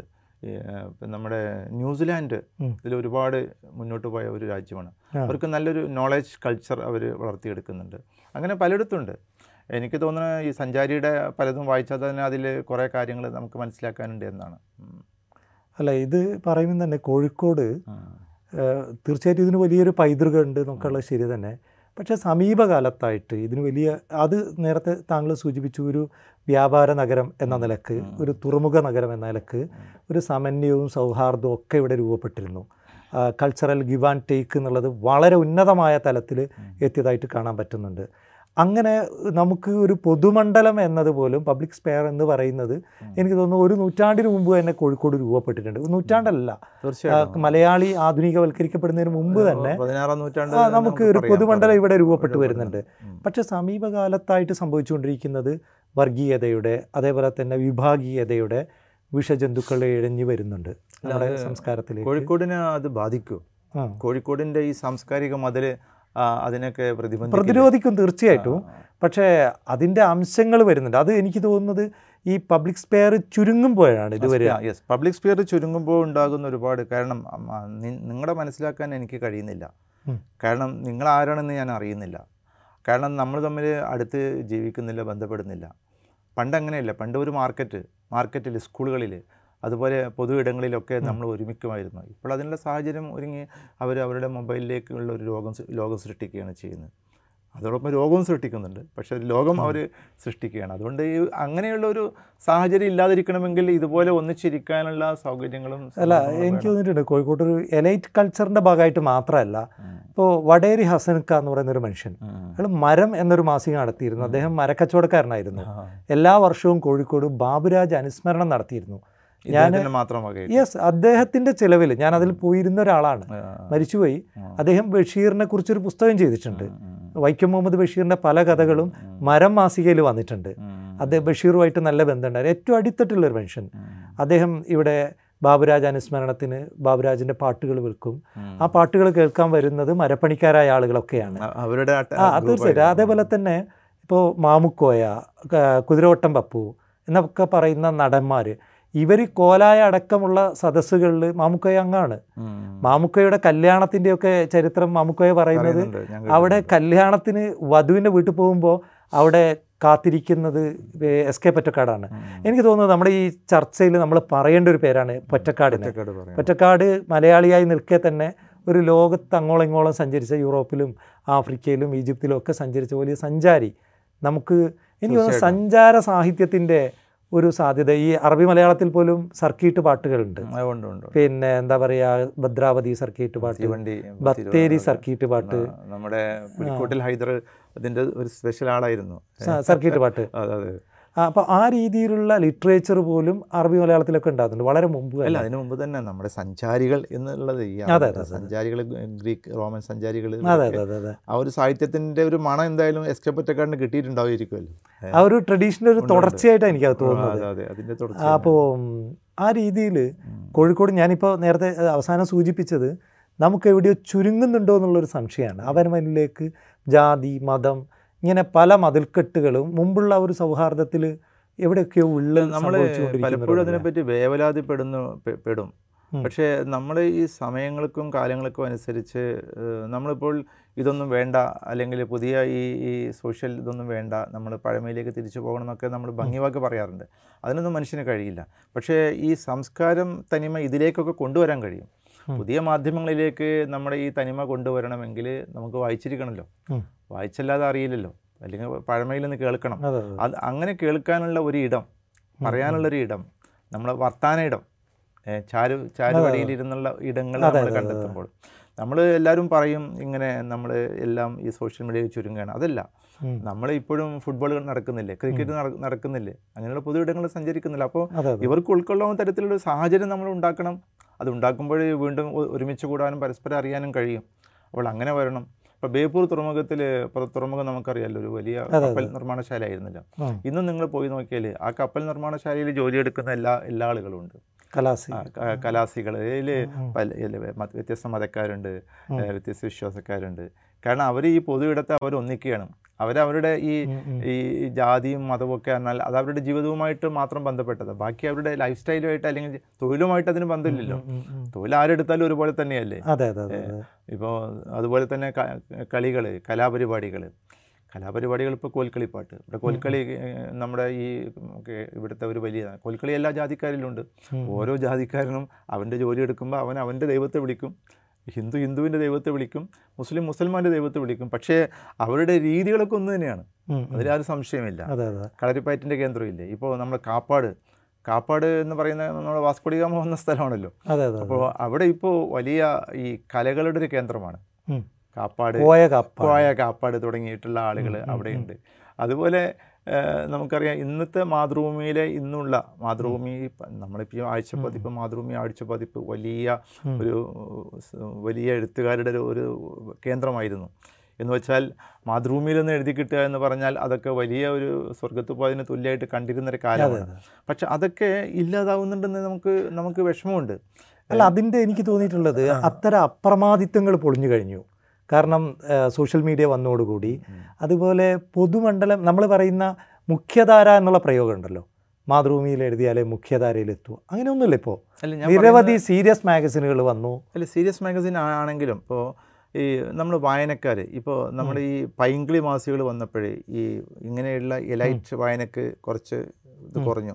ഇപ്പോൾ ഈ പൈങ്കിളി മൊത്തം സോഷ്യൽ മീഡിയയിലേക്ക് കയറി. അതെ, പക്ഷേ അത്ര ഇത് സീരിയലിലേക്കും ആ സീരിയലിലേക്ക് കയറി. പക്ഷേ ഇത് നിങ്ങൾ പറയുന്ന ഈ എലൈറ്റുള്ള ഈ വളരെ പ്രധാനപ്പെട്ട ഇത് സീരിയസ് ആയിട്ടുള്ള കാര്യങ്ങൾ അത്രയും ഇതിലേക്ക് കയറിയിട്ടില്ല. നിങ്ങൾ പറയുന്ന ഏതാനും വായന ഉണ്ട്, പക്ഷേ നിങ്ങൾ വായിക്കുന്നുണ്ടാകും അല്ലെങ്കിൽ ഞാൻ വായിക്കുന്നുണ്ടാകും എന്നതിലപ്പുറം ഈ വലിയൊരു സെഗ്രിഗേഷൻ വന്നിട്ടുണ്ട്. ഞാൻ വേറൊരു കാര്യം ചോദിക്കും. ഇപ്പോൾ താങ്കൾ മഹാകവി മോയിൻകുട്ടി വൈദ്യർ സ്മാരകത്തിൻ്റെ ഡയറക്ടർ കൂടിയാണ്, ചെയർമാനാണ്. അപ്പോൾ അതിൻ്റെ പ്രവർത്തനങ്ങളൊന്ന് വിശദീകരിക്കാം. അത് കാരണം അത് കോഴിക്കോടിൻ്റെ തൊട്ടടുത്തുള്ള മറ്റൊരു സാംസ്കാരിക കേന്ദ്രമാണ്. വൈദ്യർ പോലും നമുക്ക് ഇതിൻ്റെ ഈ എന്താ പറയുക ഈ കൾച്ചറൽ ബൗണ്ടറിയിൽ വരുന്ന ഒരാൾ കൂടിയാണ്. അല്ല, ഈ വൈ വൈദ്യർ ശരിക്കും അവിടെയാണ് മലപ്പുറം. നമ്മൾ ഞാൻ പറഞ്ഞില്ലേ നേരത്തെ, ഈ കോഴിക്കോട് എന്ന് പറയുന്നത് നമ്മുടെ നാൽപ്പത് കിലോമീറ്റർ അപ്പുറം. ആ നാല് അല്ല, അപ്പോൾ കോഴിക്കോട് എന്ന് പറയുന്നത് കോഴിക്കോട് മാത്രമല്ല എന്നുള്ളത്, സാമുദ്രിക നാടാണല്ലോ. അപ്പോൾ ഇദ്ദേഹത്തിൻ്റെ ശിഷ്യന്മാർ ഈ മോയിൻകുട്ടി വൈദ്യർ തന്നെ, അദ്ദേഹം പാട്ട് പഠിക്കാൻ വേണ്ടി കോഴിക്കോട് വന്നിട്ടുണ്ട്. അതുപോലെ അദ്ദേഹത്തിൻ്റെ ശിഷ്യന്മാർ പലരും കോഴിക്കോട്ടേക്ക് വന്നിട്ടുണ്ട്. കോഴിക്കോട് വലിയ കോൽക്കളിയുടെയൊക്കെ ഒരു കേന്ദ്രമായിരുന്നു. നമുക്കറിയാം എസ് എം കോയ, ഇങ്ങനെയുള്ള ഈ മാപ്പിളപ്പാട്ടിൻ്റെയൊക്കെ ആളുകൾ, അതുപോലെ അബൂബക്കർ ചെലവൂർ അബൂബക്കർ, ഇങ്ങനെയുള്ള ആളുകൾ, ഇവരൊക്കെ കോഴിക്കോടിൻ്റെ ആളുകളാണ്. ഇപ്പോൾ അതുപോലെ തന്നെ കോഴിക്കോട്ടേക്ക് താമസം മാറ്റിയ ആളുകളായിട്ടുള്ള ഗാനരചയിതാക്കളുണ്ട്, പാട്ടുകാരുണ്ട്, മാപ്പിളപ്പാട്ടുകാരുണ്ട്, മറ്റ് കവിത കവികളുണ്ട്. അപ്പോൾ ഈ മോയിൻകുട്ടി വൈദ്യർ ഒരു സാമൂഹികമായ അല്ലെങ്കിൽ അദ്ദേഹം ഒരു സമുദായത്തിൻ്റെ അത് അതിൻ്റേതായ ഈ സർഗശക്തികളെ അദ്ദേഹം പുറത്തു കൊണ്ടുവരികയാണ്. ആ അതിന് അതിൻ്റെ ഒരു അലിയൊലി എവിടെയുണ്ടോ ഈ സമുദായം അതിലൂടെയൊക്കെ പകർന്നു പോയിട്ടുണ്ട്. അപ്പോൾ കോഴിക്കോട് ഇങ്ങനെ ഈ രീതിയിൽ ഒരു മാപ്പിള സമുദായത്തിൻ്റെ സാഹിത്യങ്ങളും കലകളൊക്കെ വളരുന്നതിൽ മോയിൻകുട്ടി വൈദ്യർക്ക് പങ്കുണ്ട്. കാരണം അദ്ദേഹത്തിൻ്റെ ഗാനങ്ങളാണ് ഇതിലൊക്കെ സ്വാഭാവികമായിട്ടും പാടി വരുന്നത് എന്നുള്ളത് കൊണ്ട് തന്നെ. അതെ അതെ അതെ പിന്നെ കോഴിക്കോട്ടിൽ നിന്ന് ഒരുപാട് സാഹിത്യങ്ങൾ നമ്മളിപ്പോൾ ശേഖരിച്ചിട്ടുണ്ട്. അവിടെ ഇവിടെയൊക്കെയുള്ള ഈ നാലുകെട്ടുകളിൽ നിന്നൊക്കെ കിട്ടിയ ഒരുപാട് ഈ സൂഫി, തമിഴ്നാട്ടിൽ നിന്നൊക്കെ വന്ന സൂഫികളുടേതൊക്കെ അവരുടെയൊക്കെ ലിഖിത താളിയോലകളാണോ? താളിയോലകൾ ഇല്ല, അവരുടെ എന്ന് വെച്ചാൽ പത്തൊമ്പതാം നൂറ്റാണ്ട് കാലഘട്ടത്തിലുള്ളത് അങ്ങനെ കടലാസുകളിലുള്ളതാണ്. താളിയോലകൾ ഉണ്ട് എന്ന് പറയുന്നുണ്ട്, അറബി മലയാളത്തിലൊക്കെ എഴുതിയിട്ടുള്ള താളിയോലകൾ ഉണ്ടെന്ന് പറഞ്ഞിട്ടുണ്ട് പറയുന്നുണ്ട്. പലരുടെയൊക്കെ സൂക്ഷിപ്പ് സ്വകാര്യ സൂക്ഷിപ്പിലുണ്ടെന്നാണ് ഞാൻ മനസ്സിലാക്കുന്നത്. എനിക്ക് തോന്നുന്നത് ഞാനിപ്പോൾ പറഞ്ഞു കോഴിക്കോടിൻ്റെ ഒരു അമ്പത് കിലോമീറ്റർ പദവിയിലാണ് മോയിൻകുട്ടി വൈദ്യർ സ്മാരകം സ്ഥിതി ചെയ്യുന്നത്. നിങ്ങൾ അവിടെ ചെയ്ത ഏറ്റവും വലിയൊരു വർക്കായിട്ട് എനിക്ക് തോന്നുന്നത് നമുക്ക് നഷ്ടപ്പെട്ടുകൊണ്ടിരുന്ന അറബി മലയാള ടെക്സ്റ്റുകൾ ശേഖരിച്ചു എന്നുള്ളതാണ്. അതിൻ്റെ ഒരു ശേഖരണത്തെക്കുറിച്ചൊന്ന് പറയാമോ? നമ്മളവിടെ ശരിക്കും ഇങ്ങനെയുള്ള ഈ പാട്ടുകൾ, ഫത്വകൾ, അതുപോലുള്ള പിന്നെ ഈ സ്തുതികൾ, പിന്നെ നേർച്ചപ്പാട്ടുകൾ, ഇവയാണ് ഈ ഈ കലാപ കാലത്ത് പട്ടിണി കിടന്ന ഈ സമൂഹം പടപ്പാട്ടുകൾ പടപ്പാട്ടുകൾ ഇതൊക്കെയാണ് അവർ പാടിയിട്ട് അവർ വയറ് നിറക്കുകയായിരുന്നു. വയറ് നിറക്കാൻ പ്രതിസന്ധിയെ മറികടന്നത് പ്രതിസന്ധിയെ മറികടന്ന ഇതായിരുന്നു. അപ്പോൾ തീർച്ചയായിട്ടും മോയിൻകുട്ടി വൈദ്യർ വരുന്നു, ചാക്കിരി മൊയ്തീൻകുട്ടി സാഹിബ് വരുന്നു, ഇങ്ങനെയുള്ള ഒരുപാട് ആളുകൾ ഇങ്ങോട്ട് വന്നതോടുകൂടി കവിതകൾ ഇഷ്ടംപോലെ വരുന്നു. അപ്പോൾ അതൊക്കെ പോയിക്കൊണ്ടിരിക്കുകയാണ്. അതായത് ഈ ശേഖരിക്കപ്പെട്ടില്ല. അത് മാത്രമല്ല വലിയ തറവാടുകളൊക്കെ പൊളിക്കുമ്പോൾ ഇതൊക്കെ അനാദരിക്കപ്പെട്ടു, വേസ്റ്റ് എന്നുള്ള നിലക്കല്ല, അത് അനാദരിക്കുമെന്ന് ഭയപ്പെട്ടുകൊണ്ട് ആരെങ്കിലും തൊട്ടിട്ടോ മറ്റോ കേടുവരുന്ന വിചാരിച്ച് കത്തിച്ചുകൊണ്ട് കിണറ്റിലെറിയും. ഇപ്പോൾ ഖുർആൻ പതിപ്പുകളൊക്കെ അങ്ങനെയാണല്ലോ. അങ്ങനെ പൊന്നാനിയിലൊക്കെ ഞങ്ങൾ പോയപ്പോൾ പലയിടത്തും ഞങ്ങൾ നിരാശരായി പലയിടത്തും. അപ്പോൾ ഇത്തരം ഈ കൃതികളൊക്കെ നമ്മൾ ശേഖരിച്ച് ഇത് സർക്കാരിൻ്റെ സഹായത്തോടെ ഇത് ഡിജിറ്റലൈസ് ചെയ്തു. ഈ അത് നശിക്കാത്ത തരത്തിൽ ഇനി ഞങ്ങൾ അത് നമ്മൾ അതിനെക്കുറിച്ചുള്ള വിശദീകരണം എഴുതിയിട്ട് അത് നമ്മൾ ഈ ആർക്കൈവ്സ് ഇംഗ്ലണ്ടിലുള്ള അവരുമായിട്ട് ഇപ്പോൾ ബന്ധപ്പെട്ട് ബ്രിട്ടീഷ് ലൈബ്രറി ബ്രിട്ടീഷ് ലൈബ്രറിയിൽ ആർക്കൈവ്സുമായിട്ട് ബന്ധപ്പെട്ട് അതിൻ്റെ പ്രവർത്തനം നടത്തുന്ന നടന്നു വരികയാണ്. അപ്പോൾ നമുക്കത് ഇനി കുറച്ച് കഴിഞ്ഞാൽ അത് എല്ലാം ഫ്രീ ആയിട്ട് നമുക്ക് വായിക്കാൻ പറ്റും. അങ്ങനെ ചെയ്തുകൊണ്ടിരിക്കുന്നുണ്ട്. എത്രത്തോളം എത്രത്തോളം അതിപ്പോൾ നമ്മൾ രണ്ടായിരത്തോളം ടെക്സ്റ്റുകൾ അവിടെ നമ്മൾ റിപ്പീറ്റേഷൻ ഇല്ലാതെ ഏകദേശം കിട്ടും. അത് പലതും ഇപ്പം ദ്വീപുകളുടെ ഏതാണ്ട് ലക്ഷദ്വീപ് ലക്ഷദ്വീപിൽ നിന്ന് ഏതാണ്ട് എല്ലാ പാട്ടുകളും മാലകളും നമ്മൾ ശേഖരിച്ചിട്ടുണ്ട്. അത് നമ്മളൊരു പുസ്തകത്തിൽ നമ്മൾ അത് കമ്പൈൽ ചെയ്തിരിക്കുകയാണ്. അപ്പോൾ ഇതൊക്കെ നമ്മുടെ ഈ ഡിജിറ്റലൈസേഷനിൽ വരുന്നുണ്ട്. അപ്പോൾ ഇനി സർക്കാരിലേക്ക് നമ്മൾ വീണ്ടും ഫണ്ടിന് എഴുതിയിട്ടുണ്ട്. അത് കിട്ടിക്കഴിഞ്ഞാൽ നമ്മളത് ബാക്കിയുള്ള കാര്യങ്ങൾ അതിൻ്റെ ഡിജിറ്റലൈസേഷനും പിന്നെ അത് വെബ്സൈറ്റിലേക്ക് കൊണ്ടുപോകാനുള്ള ശ്രമങ്ങളൊക്കെ നടന്നുകൊണ്ടിരിക്കുകയാണ്. അത് വളരെ സന്തോഷമുള്ളൊരു കാര്യം, കോഴിക്കോട് ലിറ്ററേച്ചർ സിറ്റിയായി മാറുമ്പോൾ വൈദ്യർ സ്മാരകം അടക്കമുള്ള സാംസ്കാരിക സ്ഥാപനങ്ങൾ ഇതിൻ്റെ ഒരു ഭാഗമാണ്. തീർച്ചയായിട്ടും വലിയൊരു ദൂരം അല്ല. ഇതിപ്പോൾ മർക്കസിലും നോളജ് സിറ്റിയിലൊക്കെ നിങ്ങൾ നേരത്തെ പറഞ്ഞതുപോലെ ഇവർ ഇതിൻ്റെ സംരംഭം ഉണ്ട്. ഇവർക്ക് ഇവർ ഡിജിറ്റലൈസേഷനിലേക്ക് വന്നിട്ടുണ്ട്. മലപ്പുറത്ത് മഹദി എന്ന് പറഞ്ഞ സ്ഥാപനം ഡിജിറ്റലൈസേഷനിലേക്ക് വന്നിട്ടുണ്ട്. അവരൊക്കെ ഇപ്പോൾ ശേഖരണത്തിൻ്റെ പാതയിലാണ്. അപ്പോൾ തീർച്ചയായിട്ടും ഇതുപോലെ മലയാളത്തിലുള്ള ഒരുപാട് പുസ്തകങ്ങളും പുസ്തീകരണങ്ങളും ഉണ്ട്. അപ്പോൾ ഇതൊക്കെ ഡിജിറ്റലൈസ് ചെയ്യുമ്പോൾ തീർച്ചയായിട്ടും ഇതിൻ്റെ ഈ ഈ വൈജ്ഞാനിക സമ്പത്ത് യുനെസ്കോ കൊടുത്ത ഇത് തീർച്ചയായിട്ടും ഒന്നും കൂടി പ്രത്യക്ഷപ്പെടുന്നതാണ് എനിക്ക് മനസ്സിലാകുന്നത്. കാരണം ഏത് സാധാരണക്കാരനും നമുക്ക് ഇത് ഡൗൺലോഡ് ചെയ്ത് വായിക്കാൻ പറ്റുമല്ലോ. അങ്ങനൊരു സാഹചര്യം തീർച്ചയായിട്ടും സർക്കാർ കൂടി ഇത് ശ്രദ്ധിക്കുകയാണെങ്കിൽ പെട്ടെന്ന് ചെയ്യാൻ പറ്റും. നമുക്ക് നമ്മളെ സംസാരം നിർത്താമെന്ന് തോന്നുന്നു. തീർച്ചയായിട്ടും ഈ ലിറ്ററേച്ചർ സിറ്റി പദവി സാർത്ഥകമാകണമെങ്കിൽ അതുകൊണ്ട് എന്തൊക്കെയാണോ ഉദ്ദേശിക്കുന്നത് അതിലേക്ക് നമ്മൾ ഇനിയും കുറച്ചും കൂടെ സഞ്ചരിക്കേണ്ടതുണ്ട്. എനിക്ക് തോന്നുന്നത് നമുക്ക് വൈജ്ഞാനിക മേഖലയിൽ അതേപോലെ തന്നെ നമ്മുടെ സാഹിത്യ മേഖലയിൽ സാംസ്കാരിക മേഖലയിലൊക്കെ ഒരു വലിയ കുതിച്ചു ചാട്ടത്തിന് തന്നെ ഈ ഒരു സംരംഭം തീർച്ചയായിട്ടും ലിറ്ററേച്ചർ സിറ്റി എന്ന പദവി ഉപകാരപ്പെടും എന്നാണ്. അതിന് ഉപകാരപ്പെടട്ടെ എന്ന് ആശംസിച്ചുകൊണ്ട് നമുക്ക് നിർത്താം. Thank U.